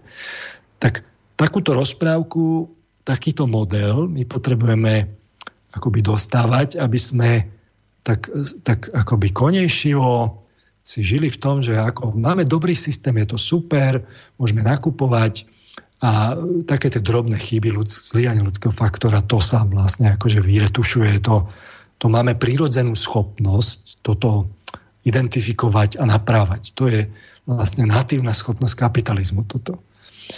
A rozhodne nepotrebujú vedieť, e, teda nepotrebujú, aby sa tam pertraktovalo, že veľkí výrobcovia robia ťažké prešlapy. Že napríklad vo veľkom vykoristujú rozvojový svet, aby mohli dampovať svoje ceny a doniesť to sem za lacno, ja neviem, trička za, za euro, alebo všetky tie zlávy, že koľko to stojí mŕtvych v Indii a neviem, kde v rozvojových krajinách, že že sa kolonizujú transformujúce krajiny a vytvárajú sa tam závislé ekonomiky, neustále sa odsávajú zisky, odsávajú sa ľudia a my tu z toho máme akoby ten blahobyt a ešte si to vyučtujeme vlastne v súrovinách, ktoré sem prídu. A to robia tie naše korporácie veľké. A že teda oni ničia prírodu vo veľkom, a zdroje exhaustívne ťažia a že vlastne korumpujú a svojimi metodami to rozhodne nepotrebujú inzerenti, aby sa to v tom médiu riešilo. Čo je mimochodom v podstate to najpodstatnejšie, aby sa tam riešilo. Ale to sa tam riešiť nemôže. A to ešte nie je celý problém reklamy, lebo je tu ďalší problém. Reklama je totiž vo svojej podstate manipulatívna. Ja som o tom mal 5 relácií. V podstate vás poťahuje za emócie. Keď sa to rozoberie psychologicky, tak je to v skutočnosti v rozpore s etickým kodexom médií a žurnalistiky. Poťahuje za emócie, tvári sa, že je informatívna, ale v skutočnosti je emotívna hlavne manipulatívna. A toto sa akoby dostane do toho média a čo to, čo to spôsobí? No, to spôsobí, že, že tie metódy manipulácie, oni sa začnú vyskytovať aj v tom obsahu toho média.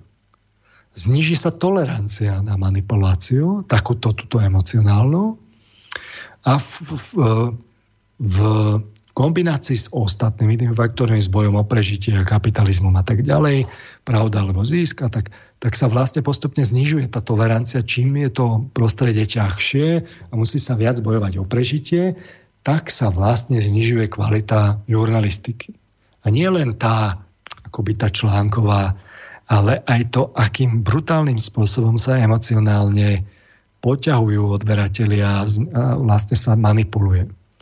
Čiže príchodom reklamy sa z odberateľa stane de facto produkt, ako sa hovorí, ak neplatí za službu, ktorú doberáš, potom si to ty, ktorý je tovarom alebo produktom.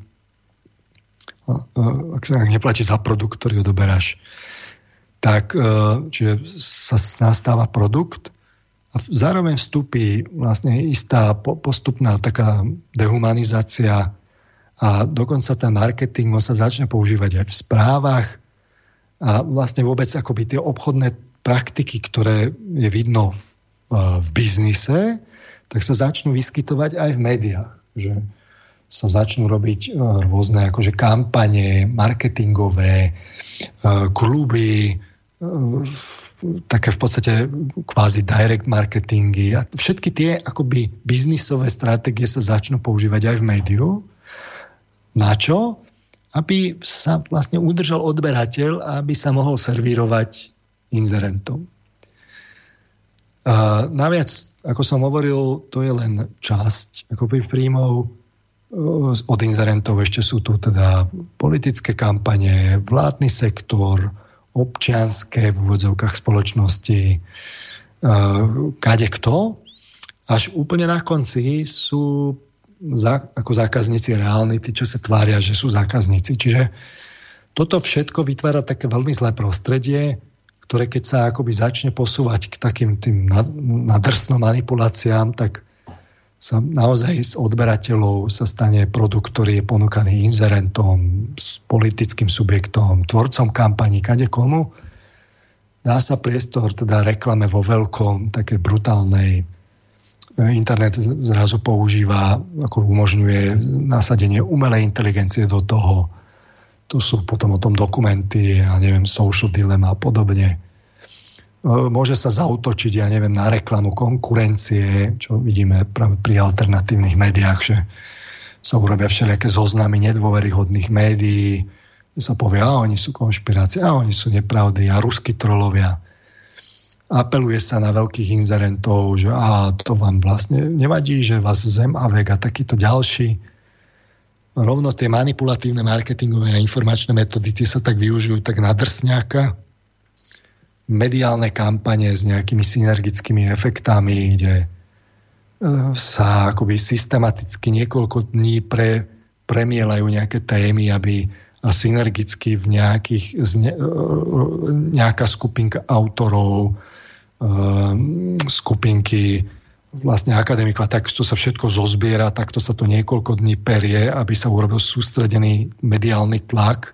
Už vlastne nejde len o to informovanie, ide o to zostrelenie, o vytvorenie nátlaku, presadenie a tak ďalej.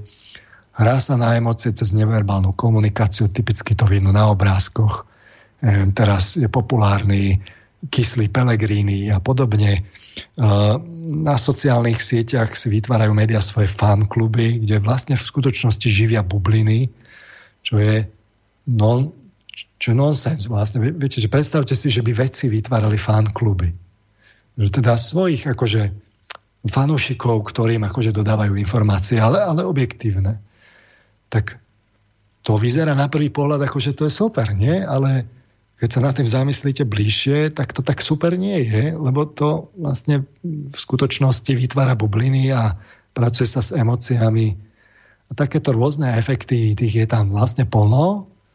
A toto všetko, keď si zrátate, to je súčasťou práve toho, že tam je ďalší konflikt záujmov, kde z boku vstupujú nejaké peniaze, ktoré tam v skutočnosti vstupujú nie za tým účelom, aby ukazovali pravdu, aby vám médium doručilo pravdu, ale za tým účelom, aby, aby, aby to médium doručilo vás ako produkt. A to potom úplne zmení celý charakter, celý charakter média.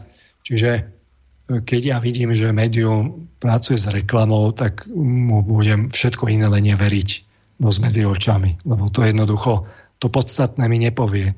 A čím je väčšie to percento reklamy, tým, tým menej mu budem veriť. Samozrejme je dôležité, či to sú veľkí inzerenti, malí inzerenti, ako ale tam vidím korporátnu e, reklamu veľkých svetových hráčov, tak tam je potom jasné, že, že ten vplyv tam je markantný, treba si dávať veľký pozor a v podstate treba byť veľmi opatrný v tom, že čo, čo z toho média príjmem a čo nie. Toto by som tak akoby v tomto momente uzavrel, túto časť ukazuje nám vplyv e, kapitalizmu, že ako nie, že tam niekto v pozadí to nejako riadi, jednoducho e, to, ako sa nastavia pravidlá, že, že médium je vlastnené, je predmetom podnikania, majiteľia majú konflikty záujmov, sú to právnické osoby, príjmajú iné peniaze z inzercie, z kampaní a tak ďalej.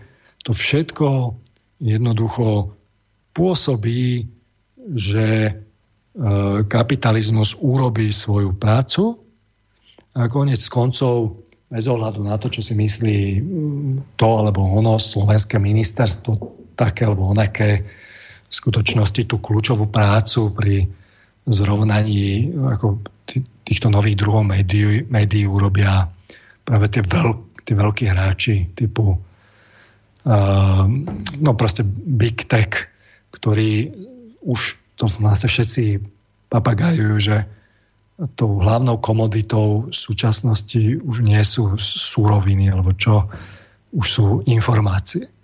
No. Takže e, keď sú komoditou informácie, tak ja sa pýtam, že no dobré, a teda kde je tá pravda, keď sa s informáciami obchoduje, tak niekde sa asi stráca pravda.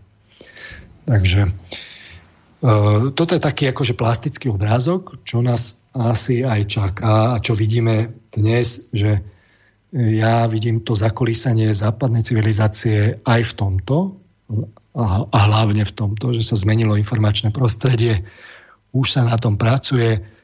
Na druhej strane, keď si budeme hovoriť o tom, čo treba robiť, ako sa treba postaviť médiám, tak z toho vyplývajú aj konsekvencie. No, bude treba končiť, lebo zámer mať to také v takom žoviálnejšom letnom duchu a nedostať ľudí do depresie sa celkom nepodaril, lebo Lubo píše, znači prečítam z jeho mailu, ako vás tak počúvam, zistujem, aký je ten systém pre obyčajného človeka zložitý aké je ťažké vnímať jeho podstatu. Človek síce cíti, že niečo je zlé, ale aj keď to vy podrobne popíšete, je to také náročné pochopiť všetky tie vzťahy a závislosti že v konečnom dôsledku nám to aj tak nie je natoľko jasné, aby sme to vedeli sami reprodukovať a argumentovať s využitím týchto informácií. Normálne sa z toho dostávam do depresie. Napísal Ľubo. A ja teda len k tomu dodám, že mňa samého bude zaujímať, že čo tam potom v tej ďalšej relácii, ak teda sa k tomu dostaneme, že ako z toho von, lebo ja k tomu pridám, aby som už teda väčšiu depresiu nespôsoboval, len takú drobnosť, keď tu bola debata dnes, alebo teda pán Marman hovoril o IT technológiách, ako do tohto celého vstupujú so svojím filtrom, tak ja vám k tomuto všetkému, čím vás teraz Peter zahrnul a aj zahrabal možno trošku, tak ešte ja pridám jednu vec, že predstavte si ešte, že do toho vstupujú teraz tí IT giganti, o čom vy ani neviete. Že, ja to poviem na dvoch takých pekných príkladoch, že keď chce nie, nejaký ten IT gigant typu, ja neviem, YouTube, že trošku nás poškodiť, alebo teda ľudia, ktorí to spravia, no tak vám vyťahnú nejakú reláciu spred 7 rokov a dostanete za to sankciu. A takýchto sankcií, keď dostanete 3, čo teda nie je problém pozbierať, lebo však keď to pošle ten správny človek, alebo teda tá správna skupina ľudí tomuto IT gigantu, no tak on vám dá sankciu ktorá napríklad spočíva v tom, že vy nemôžete zrazu teda publikovať na tom YouTube svoje relácie, kde sú teda viac menej všetci už presunutí. A, a keď vám teda tie relácie nejako, lebo vy to máte zalajknuté, že vždy nejaká nová relácia sa vám na tom YouTube objaví sama a keď sa vám to samé neobjaví, je teraz tá pointa hrozná, že vy si aj nevšimnete, že sa to neobjavilo. Viete? Že YouTube vám to prestane dávať a vy si nevšimnete, že vám to už nedáva. Facebook tam máme zase iné obmedzenie. Tam som sa teraz dozvedel, že tým, že sme samozrejme na zoznamoch, tak napríklad, keď my teraz, ja neviem, tuto vysielame reláciu a vy to zalajknete, tak dobre, však vy môžete, ale vašim priateľom na Facebooku e, táto, toto vaše zdieľanie nevyskočí tzv. na sklo. To znamená, že nás Facebook teraz limituje tým spôsobom, že sme sa aj tak pozerali, že čože nám to tak padlo tie čísla, že a potom sme zistili, že no aj preto, lebo už to, nevyska, už to ľuďom nevyskačí automaticky. Keby ste si dali tú prácu a išli na, mm, ako ten, um, na tú stránku dotyčného pána alebo niekoho, kto to zdieľal, tak áno, tam to nájdete, ale ak by ste čakali, že to vyskočí samé vám, no tak nevyskočí. Od slobodného vysielača vám to samé nevyskočí, keď to bude zdieľať váš priateľ.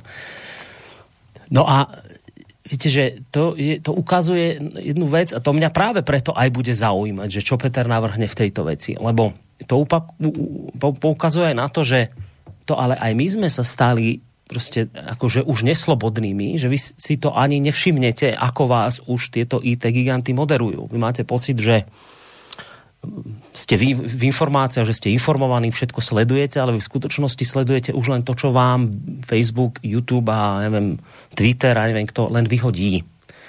No a keď vám to nevyhodí, tak pre nás hrozné zistenie, a to prečo to hovorím, lebo to viem dokázať na číslach, viete, to je obrovský prepad. To, keď, ja vám poviem príklad, že keď je všetko v poriadku bez sankcií, to tak máme nejaký ten trafik na stránke, neviem, 11 tisíc, no E, keď to nie je v poriadku, že to samé nevyskakuje, tak to spadne na 500 denne, viete? No.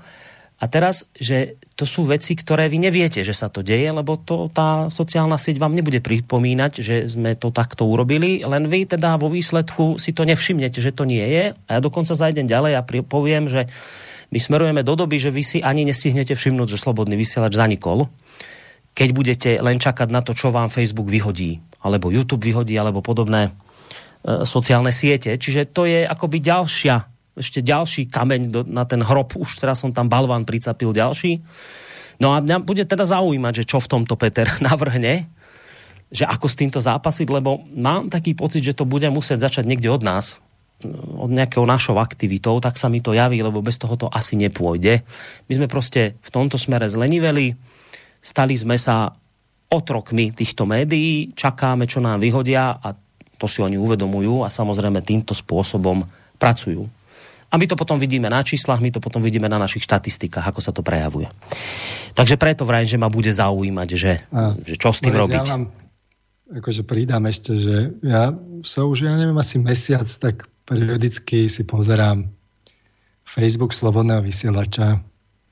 Mne tak ukáže tú prvú stránku s nejakým upozornením na mobile, lebo ja nepoužívam Facebook tak si to pozerám cez web. A potom už sú tam len také tie, tie hodinky, že mi to loaduje, loaduje a nič nenaloaduje. Čiže a tu, poznám hneď niekoľko ľudí, ktorý, ktorým to takto robí, že, že akože sa tvári, že to akože načítava, ale v skutočnosti nič nenačíta. Že, takže ja som v podstate už ani, už som aj rezignoval na, na Facebook a tak si čítam akože stránku, alebo tam bol Telegram, ale tam zase na Telegrame není všetko. Takže uh, toto je akože ďalšia negatívna správa a to ešte by sme mohli hovoriť celú, mm. celú priehrž ďalších, že kde to, kde to proste takto akože... A to už by Ľubo nezaspal, to už by depresia prehlbila sa, to už nebudeme. A ja teraz ja vám poviem nočnú moru Facebooku. Teraz vám poviem nočnú moru Facebooku. Aby to nebolo také dramatické zase. Viete, čoho sa najviac bojí Facebook? Ja? Ja neviem. Čoho? Že sa prestanete o Facebook zaužívať si predstavte, že by sa ľudia začali húfne akože z, z Facebooku akože odchádzať.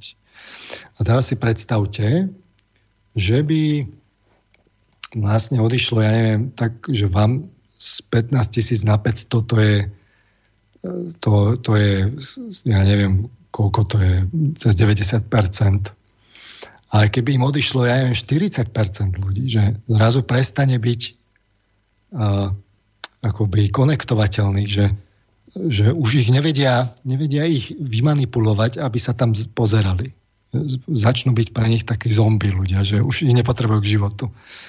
V tom momente sa im prepadnú akcie a začne to prudko klesať, inzerenti začnú šalieť a tak ďalej začne sa hýbať trhom a začne sa niečo robiť, že, že konzumenti chcú nejaké nové.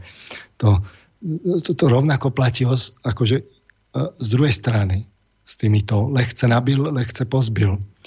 A vám garantujem, že príde doba, kedy a, a už není tak ďaleko, teraz nemyslím, že roky, skôr myslím, že 10 ročia, to je pre mňa taká kratšia doba, tak e, zrazu to tak húfne začne odchádzať a to zakoli, tie zakolísanie, ja si už osobne myslím, že ešte tak e, možno nejaké 3, 4, 5 rokov a ten, ten, už budú tom tieto veľké big tech a už to bude tak stagnovať, už to ide tak do, pôjde tak doplných a postupne s pribúdajúcimi desaťročiami to zrazu začne tak intenzívnejšie padať. Lebo ľudia si uvedomia aj jednoduchú, úplne elementárnu vec. Vy v skutočnosti sociálne siete k životu vôbec, ale vôbec nepotrebujete. Vy ich nepotrebujete. Ľudstvo tu prežilo neviem koľko dlho v evolúcii bez sociálnych sietí. Dnes už vieme, že čo všetko negatívne sociálne siete spôsobujú a sú to dramatické veci. Hej. A, ale tá nočná mora je, že to je fiktívna služba. Ona, akože, akože to vyzerá, že to je my sme posadnutí teraz informáciami. Ale prídu zmeny, kde sa opäť vrátime k zážitkom, že si povieme, no a čo tie informácie, že tak aj tak sa v, tých, v nich topíme, že už keď sa v tom začnete topiť a prestanete rozpodnávať, čo je pravda, čo nie, tak potom ľudia si povedia, no tak na čo to budem pozerať, keď aj tak neviem to posúdiť, čo, čo je pravda a čo nie. A toto v podstate už nastáva. Takže e, to zakolísanie už je za dverami a potom sa zistí to, že vy vlastne sociálne siete nepotrebujete k životu. Ja som vyrastol v prostredí, kde neboli ani mobily a ani sociálne siete už vôbec nie. A v pohode sme žili a, a prežili. A dokonca to bolo šťastné, akože e, šťastnejšie detstvo, než majú deti teraz, kde e, to, to je ona ako katastrofa sledovať, že že ja som to hovoril v inej relácii, že máte mamičky na detskom ihrisku, tak keď sa tam pozriete, tak polovica z nich pozera do médií. Pozriete sa na skupinku detí, e, ako čo sú takí, ja neviem, školáci na druhom stupni a polovica z nich, čo maguje do mobilov. Oni sa vlastne nerozprávajú, oni si píšu cez mobily. To je absurdné, príroda nás na to nestavala. E, o tom môžeme hovoriť akože ďalej, ale to je v skutočnosti fiktívny strašiak, mm. že, že ako to bude zlé, keď, keď Big Tech, neviem čo, oni neposkytujú reálnu službu. Uh, viete, to, áno, ja neviem, môžete mapy, že tak chodíte s mobilom a tak ďalej, ale samotné doručovacie informácie, doručovanie informácií je toxické, keď to sledujete návykovo, že každú chvíľu vám stačí správy prečítať raz denne. Nepotrebujete viac. To, že, e, že ich pozeráte každú chvíľu, lebo sa vytvoril návyk, to je len my sme pod takou smršťou informácií, že ta, tako, ľudstvo pod takou propagandou ešte nebolo, ako je teraz kde sa to ešte just znásobí umelými inteligenciami a neviem čím všetkým. Čiže uh, netreba to brať zase tragicky, že teraz ja neviem, tu, oni sú všemocní. No nie sú všemocní. A aj Gandhi zatriasol uh, s Veľkou Britániou, vtedy najmocnejšou krajinou, chodil vysypať sol. To je len otázka toho, že či chcú ľudia žiť alebo nechcú žiť, či, či chcú pravdu alebo nechcú pravdu. Hm. A áno, som realista, že to nepríde zo dňa na deň, že teraz všetci sa zarazú akože a začnú hľadať pravdu, lebo si tu pozrú, že aké to je. Ale, ale na druhej strane alternatívne médiá vedia vyžiť aj z málo, ako z, ma, z malých príjmov, rozhodne bagateľných príjmov, ako majú veľké redakcie a Uh, áno, sú tam nedokonalosti so subjektivitou a tak ďalej, ale keď porovnám tie predpojatosti, ktoré má uh, také klasické hlavnoprúdové médium, tak ono do vás hustí rozprávku, tak, tak, tak život nevyzerá. Tak, tak život nefunguje, to, čo nám prezentujú hlavnoprúdové médiá. A dôvody, prečo to tak je, som sa snažil povedať dnes časť na budúce chcem povedať časť ďalšiu a chceme povedať, čo sa s tým dá robiť. Hmm. Samozrejme, bude si to vyžadovať aktivitu ľudí, ale zase, keď sa pozriete tomu vy akože do očí, zistíte, že on je vlastne v skutočnosti fiktívny. Vy ho nepotrebujete k životu, tak potom s vás práve, že opadne, e, zistíte, keby ste si naozaj akože odstúpili od, od, od tých moderných médií, naozaj, že denne si prečítate raz správy a koniec. A potom ešte len zistíte, že, že vlastne koľko vám sa odľahčilo. Že koľko, koľko z, z vás ubudlo ťažoby a to, to, to, je, to je v skutočnosti tak oblažujúce, že potom vám, akože nie, že toto vám bude pripadať akože depresívne. Mm. To v skutočnosti depresívne pripadá len vtedy, keď, keď si neuvedomujete, v aké de, akú depresiu vo vás práve, že oni spôsobujú. No áno, to je, tá, to je tá nevedomosť, o ktorej hovorím, v ktorej sú ľudia držaní. Len teda technicky k tomu Google, teda k tomu načítavaniu našej stránky. To som sa teraz najnovšie dozvedel, že to je sankcia Google zase na nás že máte vraj chvíľu vydržať. Nie? Neviem, či to trvá minútu, či koľko, a že potom vám to načíta, lebo zase hádam by nás Google necenzuroval, veď sme demokratická spoločnosť. Tak ja len, som čakal 15 minút. No on len vám trošku tak, aj 15 minút, tak to potom bude niečo ešte nové asi. o tom to som Viete, nevedel. Že, pri webe platí pravidlo, že do 7 sekúnd, ak sa nenačíta hmm. a niečo nestane, tak od, odchádzajú používateľe väčšinou. Áno, od, áno. Odíde. No, no tak my sme tam mali 5, doteraz sme tam mali 5 sekundovú túto sankciu od Google, ale toto je nejaká novinka, to bude musieť prebrať s kolegom Onderkom, že čo sa deje, lebo to bude zase niečo nové, toto zistujem. Um, no, viete, že to, už toto nebudeme riešiť, ideme končiť, ešte mám tu teda tak, tú dilemu s mailami, ale však tomu sa dostanem, len my tu intenzívne riešime tú otázku a zatiaľ sme v tom nenašli nejakú zhodu, či ten Facebook proste opustiť. Aj s, tým, čo to prinesie, je nám jasné, že to bude extrémny prepad, lebo ľudia proste žijú už v takomto neslobodnom prostredí, oni si to neuvedomujú, že pozerajú len to, čo im Facebook vyhodí. To už je industrializácia webu. Alebo teda, že, či, teda, či to opustiť a aj s tými rizikami, ktoré to prinesie, alebo to bude, alebo či je lepšie v tejto chvíli to, to proste z tomu systému ešte predsa len znepríjemňovať v rámci tých sankcií, ktoré máme, kopať nožičkami a robiť zatiaľ ešte to, čo sa dá. Lebo momentálne sa napríklad dá, aj keď už s rôznymi obmedzeniami, ale ešte sa dá napríklad táto relácia zazdieľať na Facebooku, kde sa k nej dostanú ľudia. Keď z neho odídeme, mnohí už nikdy o tejto relácii nebudú vedieť. Viete, či to, to je dilema, ktorú my riešime. Možno k tomu sa dostaneme asi v tej ďalšej relácii. Ja nechcem otvárať teraz nové témy, len teda chcem povedať, že tu prebieha u nás už dlhodobo taká debata, že čo je lepšie. Zatiaľ sme sa asi tak nejako uhrkali na tom, že asi je ešte lepšie to tomu systému znepríjemňovať tým, že sme tam, kým teda nás definitívne nedajú preč. A teraz je otázka, že čo ja idem robiť s tými mailami, lebo teda je ich tu zo pár, že či si to nejako presunieme do, toho, do tej ďalšej relácii, či ako to teda vymyslíme. Skúsim to nechať na vaše rozhodnutie, že čo s tým. Tak Lebo máme... Si, povedzme prvé dva a uvidíme, ako, ako budeme s časom. Dobre, už, dobre. Už vlastne tretiu hodinu. No, tak dám túto jeden od Martina, ktorý napísal tých mailov viacej, ale vyberiem z nich aspoň tento jeden. Reklamný filter. To chce pán Marman povedať, že všetky inzertné spoločnosti majú na všetko rovnaký názor. Čo konkurencia, čo politický názor, ekologický, etický a tak ďalej.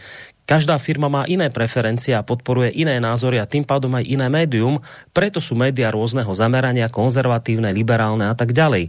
Problém je možno nerovnováha, o ktorou sa teraz snaží liberálna lúza, viď Soroš, ale reklama z podstaty nie je zlá. Reklama z podstaty zlá je, byť ako psychologickú analýzu, to sú prvých 5 relácií o, o reklame v, v, v cykle relácií o slobode v Slobodnom rádiu.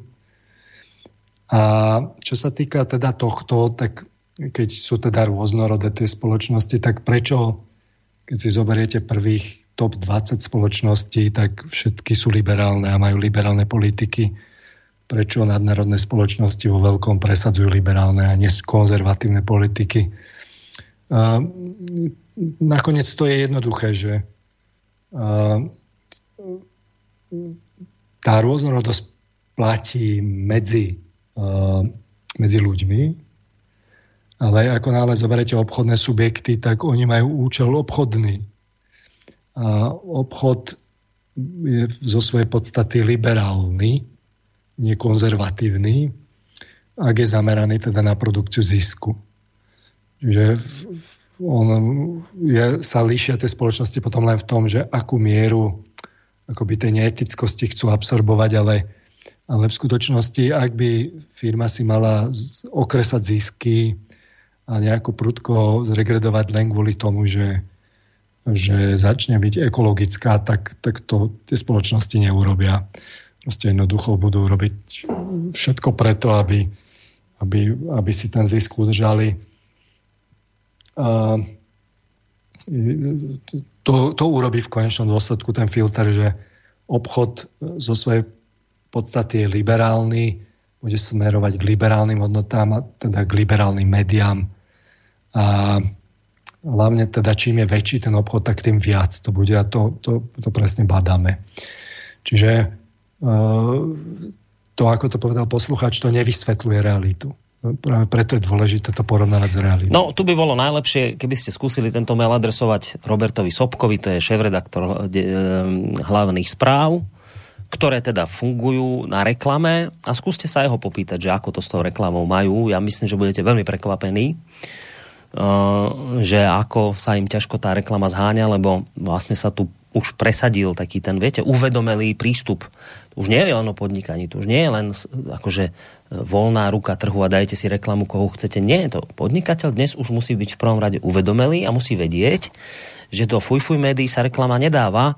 V tomto smere sa pripravuje e, nejaký kódex, ktorý už robí Európska únia a na toto sa práve bude veľmi tlačiť, aby si toto podnikatelia v rámci vlastnej oni to nenazývajú autocenzúrou, ale nejakou takou uvedomelosťou, pretože aby si to uvedomili, že toto sa nerobí v spoločnosti demokratickej, ktoré, že podporujete rozkladné prúdy. No to nemôžete robiť. Takže, takže nie je to naozaj s tou reklamou také, ako ste to popísali.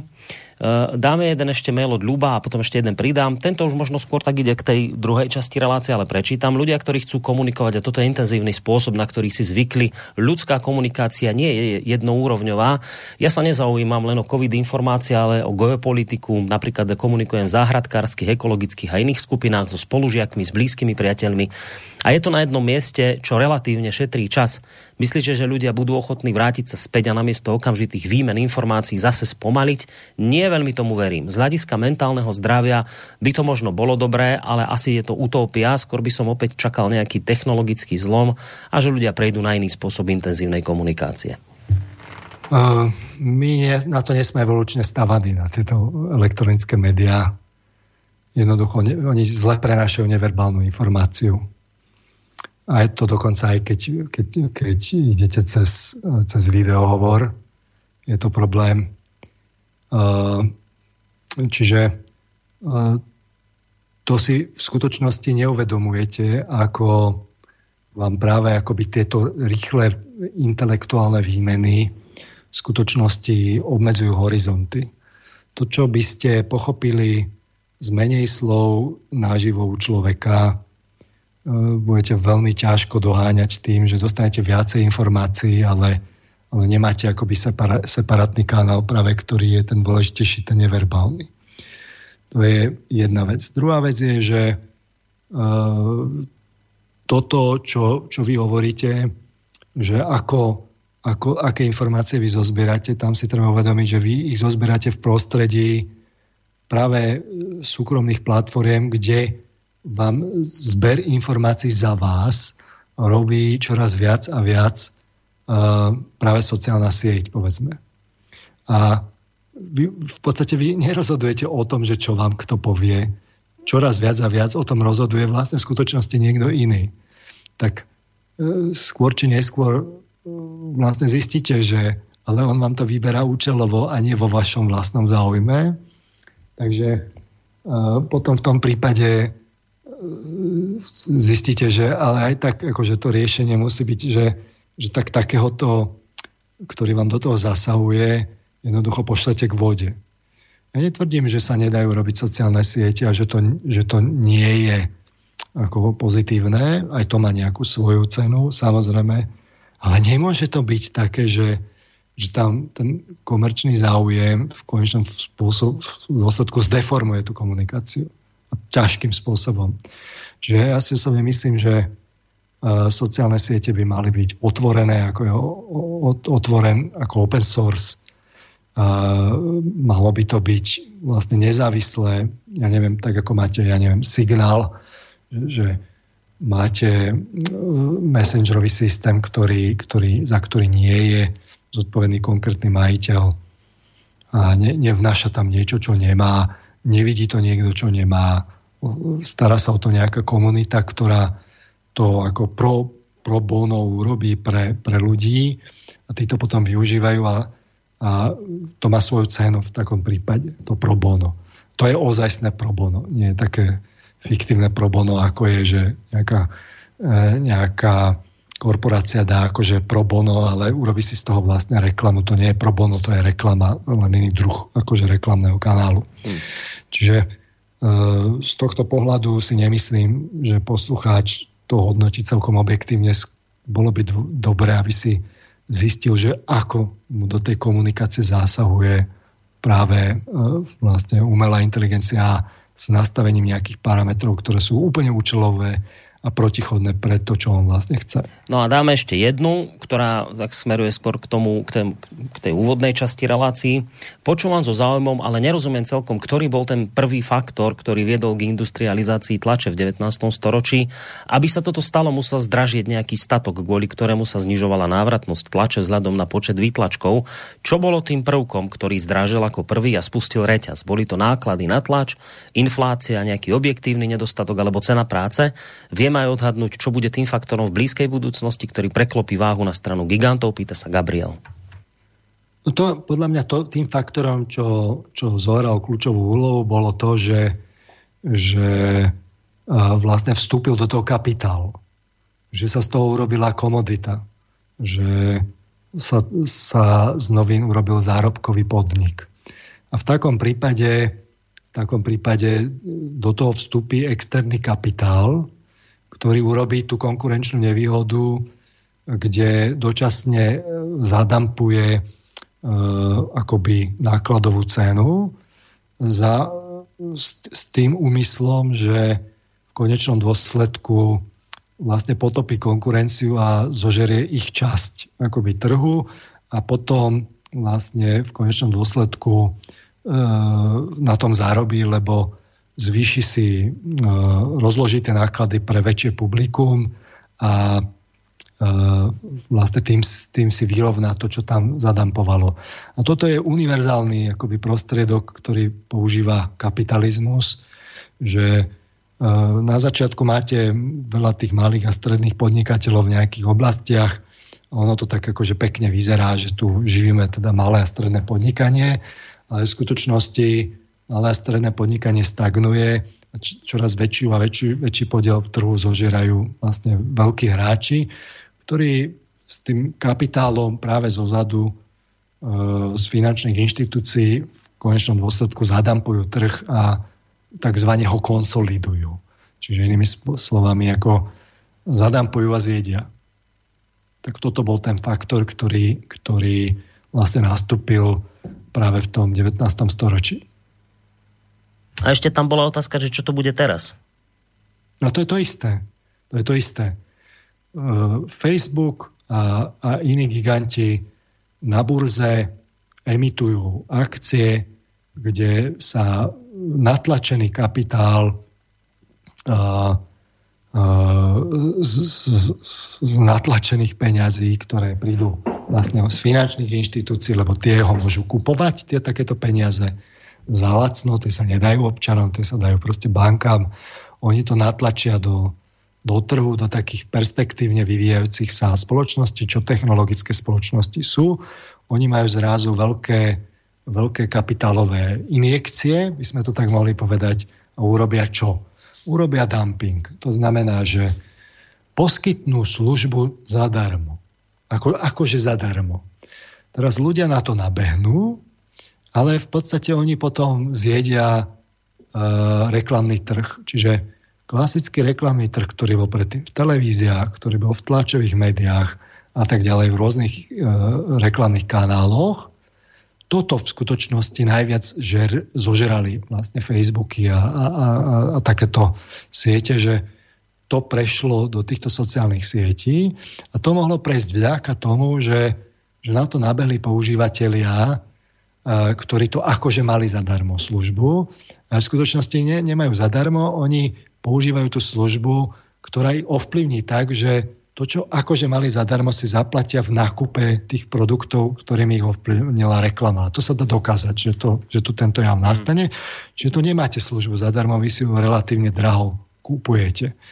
Ale medzičasom oni vlastne vďaka tej kapitálovej, veľkým kapitálovým injekciám ako pretransformujú ten trh a teraz vlastne zrazu sú všetci závislí a oni potom môžu akoby z tej závislosti ďalej profitovať, že čoraz viac a viac uťahujú uťahujú e, slučku, takže vy už potom vlastne sa ani neviete dostať von. Čiže slobodný vysielač to chvíľu používal a potom už ale nevie z toho vystúpiť, lebo by to znamenalo ťažký prepad, lebo čo? Lebo väčšina používateľov vlastne je na to navyknutá. Má návyk železnú košelu. No, Keby z toho tak. vystúpili a začali akoby si manuál, už len tú manuálnu vec, že na tú stránku si akože tam napíšem a pozriem si to manuálne, že to nie je cez Facebook. Presne tak. Presne tak, tak. V tom prípade by nebol žiaden problém, ale, o, ale tí ľudia o tom nevedia, lebo majú železnú košelu nasadenú, myslia si, že aké to je úžasné a vlastne nevedia, že hmm. sa tie dôležité informácie nedozvedia. Oni o tom nevedia.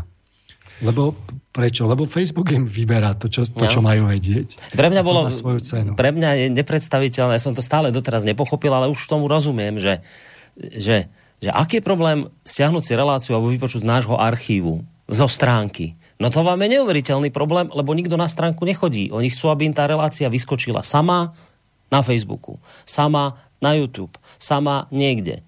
Ako náhle chcete, že, že presne ste to popísali, absolútne. Ja by, som chcel, teraz zakričať do celého Slovenska. Ľudia, prosím vás, húfne opustite Facebook, húfne opustite, ja neviem, YouTube a ne, nespoliehajte sa na to, čo vám budú tieto roboty vyhadzovať. A my v tú sa môžeme stiahnuť z YouTube. Hneď tam, ja, ja tam nechcem byť, chcem stade odísť dávno. Ale vidím, že ako náhle príde takáto drobná sankcia, malička, ktorú vy nezaregistrujete, že Facebook prestane vyhadzovať vám na vaše sklo niečo od nás, tak ten prepad je šialený. To vrajím vám, to z 11 tisíc, či koľko to je denne, spadnete na 500. A to ste ešte celkom dobre, keď ste spadli na 500. To je šialené. To je hrôza. To, a keď, toto je, Boris, to, že... keď v celej po, ako pointe pochopíte, tak zistíte tú hrôzu, v ktorej sa nachádzame a vy o tom neviete, že ste v tejto hrôze uväznení. No, to je to. to. Toto je, Boris, že, že to, toto je jedno, čo urobí slovenské ministerstvo. To je irrelevantné, hrubo irrelevantné. To môže tam nať, vymýšľať, čo chce. Proste to sú také, akože, môže dať nejaké normy, ale to sú len také, akože, retuše.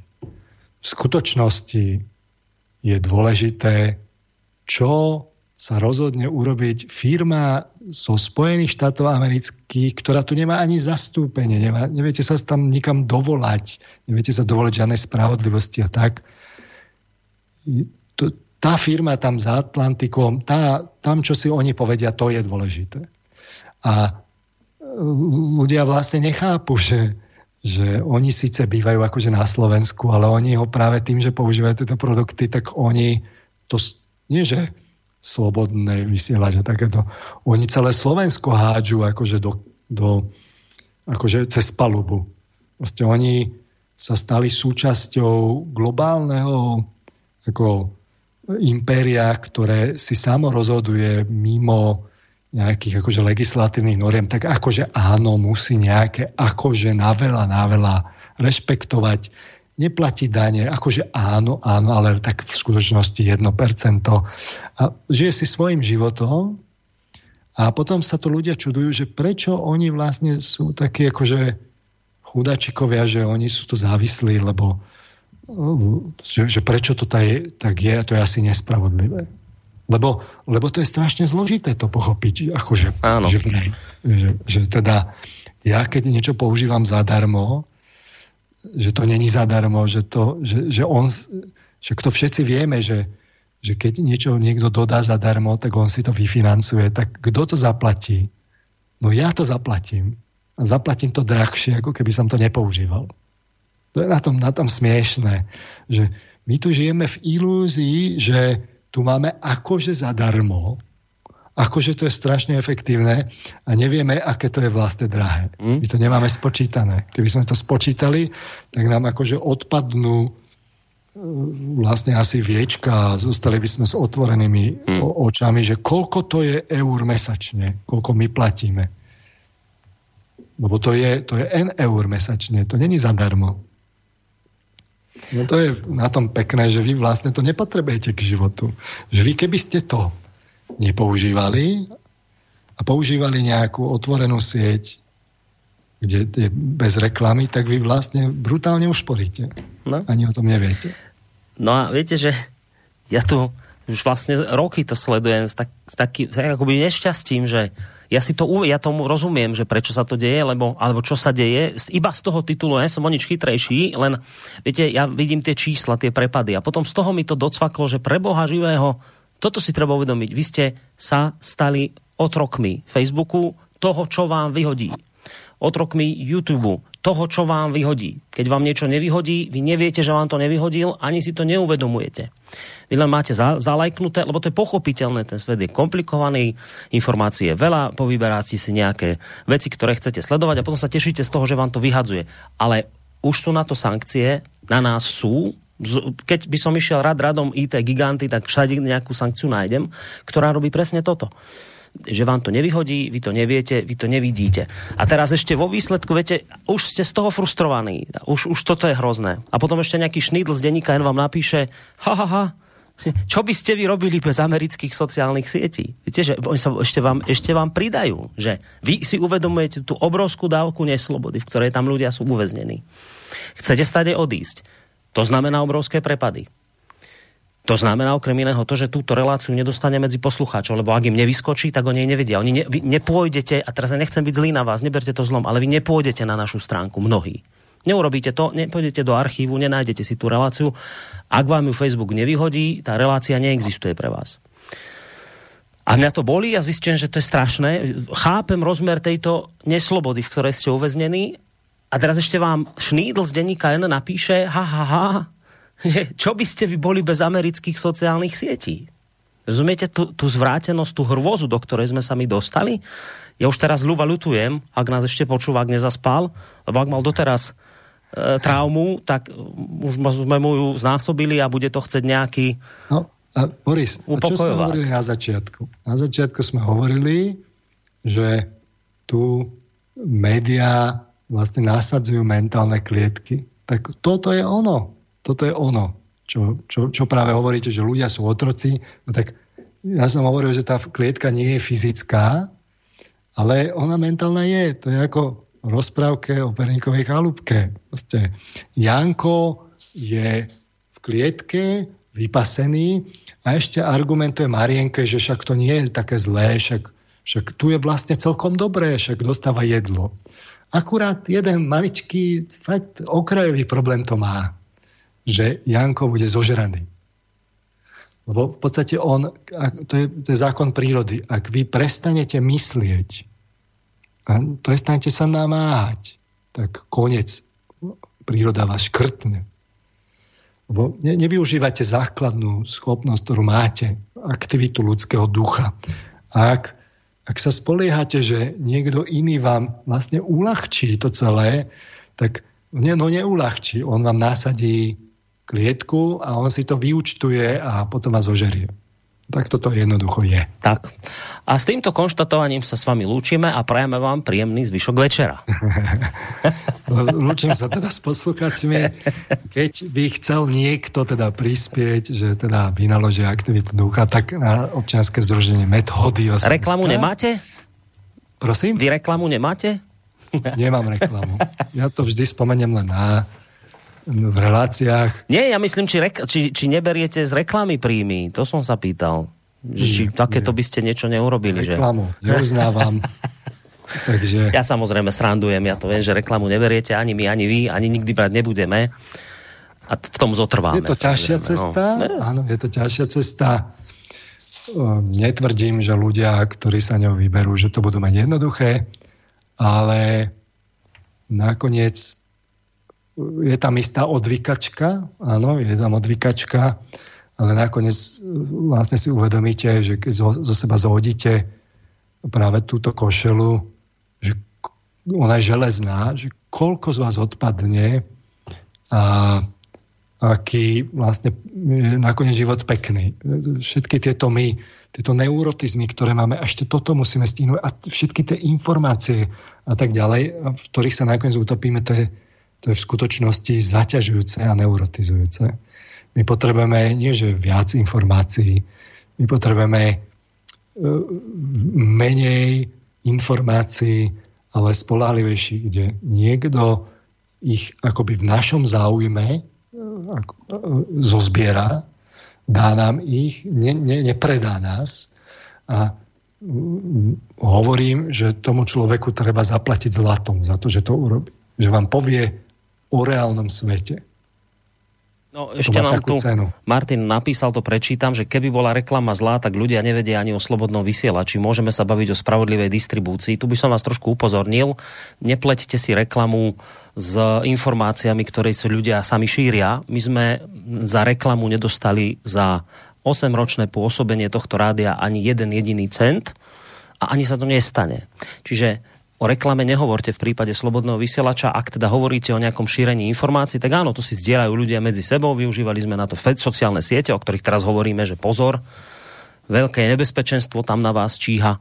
Takže takto sme sa dostali do povedomia, ale to nemá s reklamou nič spoločné. Reklama je niečo iné. Reklama je to, keď vy e, za to, aby sa niekto od vás dozvedel, tak si za to zaplatíte. A toto je vlastne hlavný zdroj, sme to počuli od pani Balogovej, že 90% príjmu denníka ZME ide z reklamy, čiže oni potrebujú proste mať reklamných zadávateľov, aby mohli fungovať, žiť.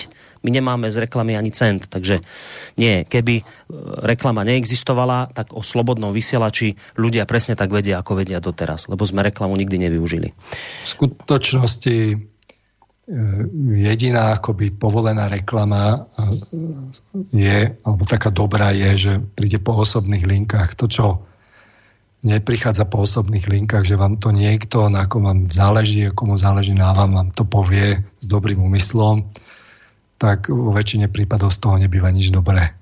Alebo len málo dobré. Najlepšie je, či už ide o odporúčanie informácií, akcií, alebo tak, keď to príde po osobnej linke, že s niekým, s kým máte vzťah, srdečný vzťah, jemu záleží na vás, vám záleží na nemu, na ňom, a on vám v najlepšej viere, lebo mu ide o vás a nie o neho, niečo odporučí.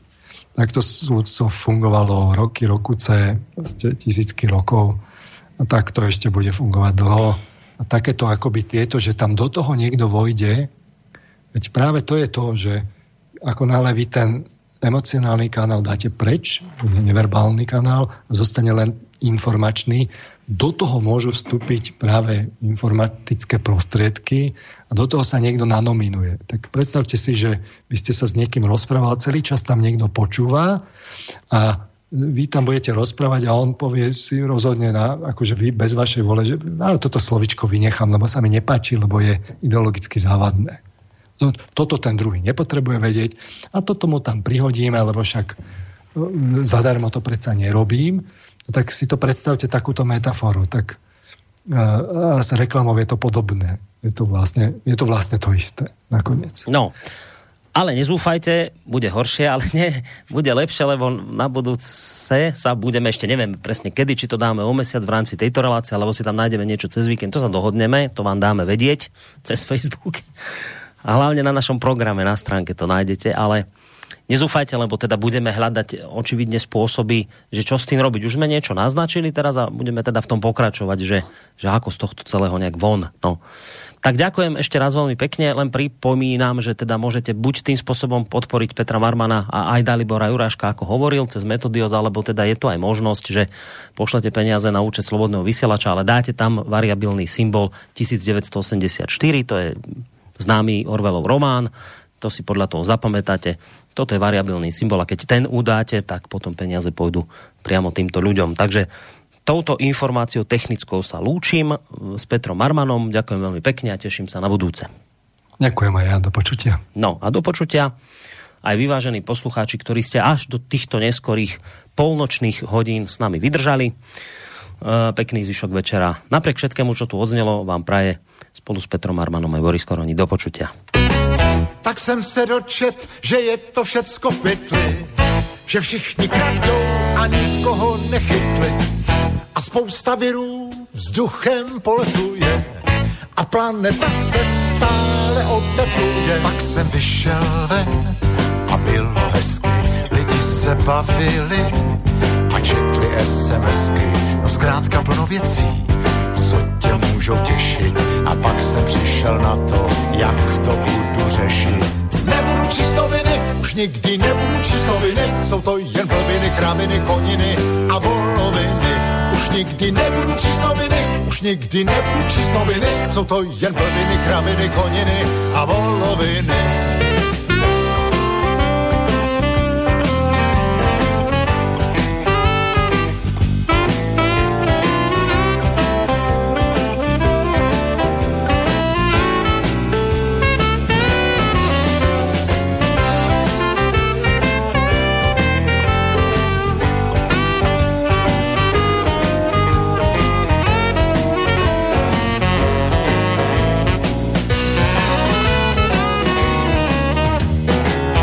Dneska píšou, že zase schodí vládu, že v podhradí je bída a můžou za to zhradu.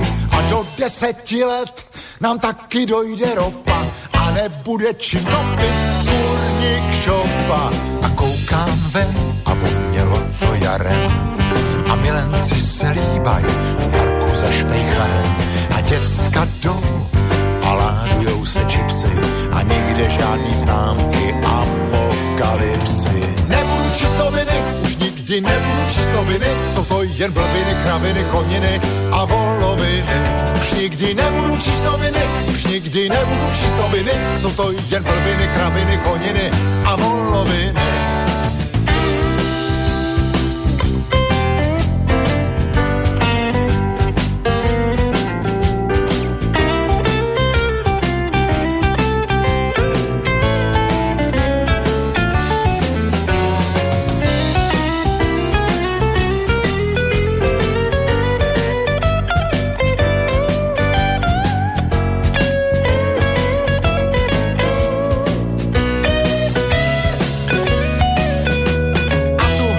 Psali, že nechala mě žena.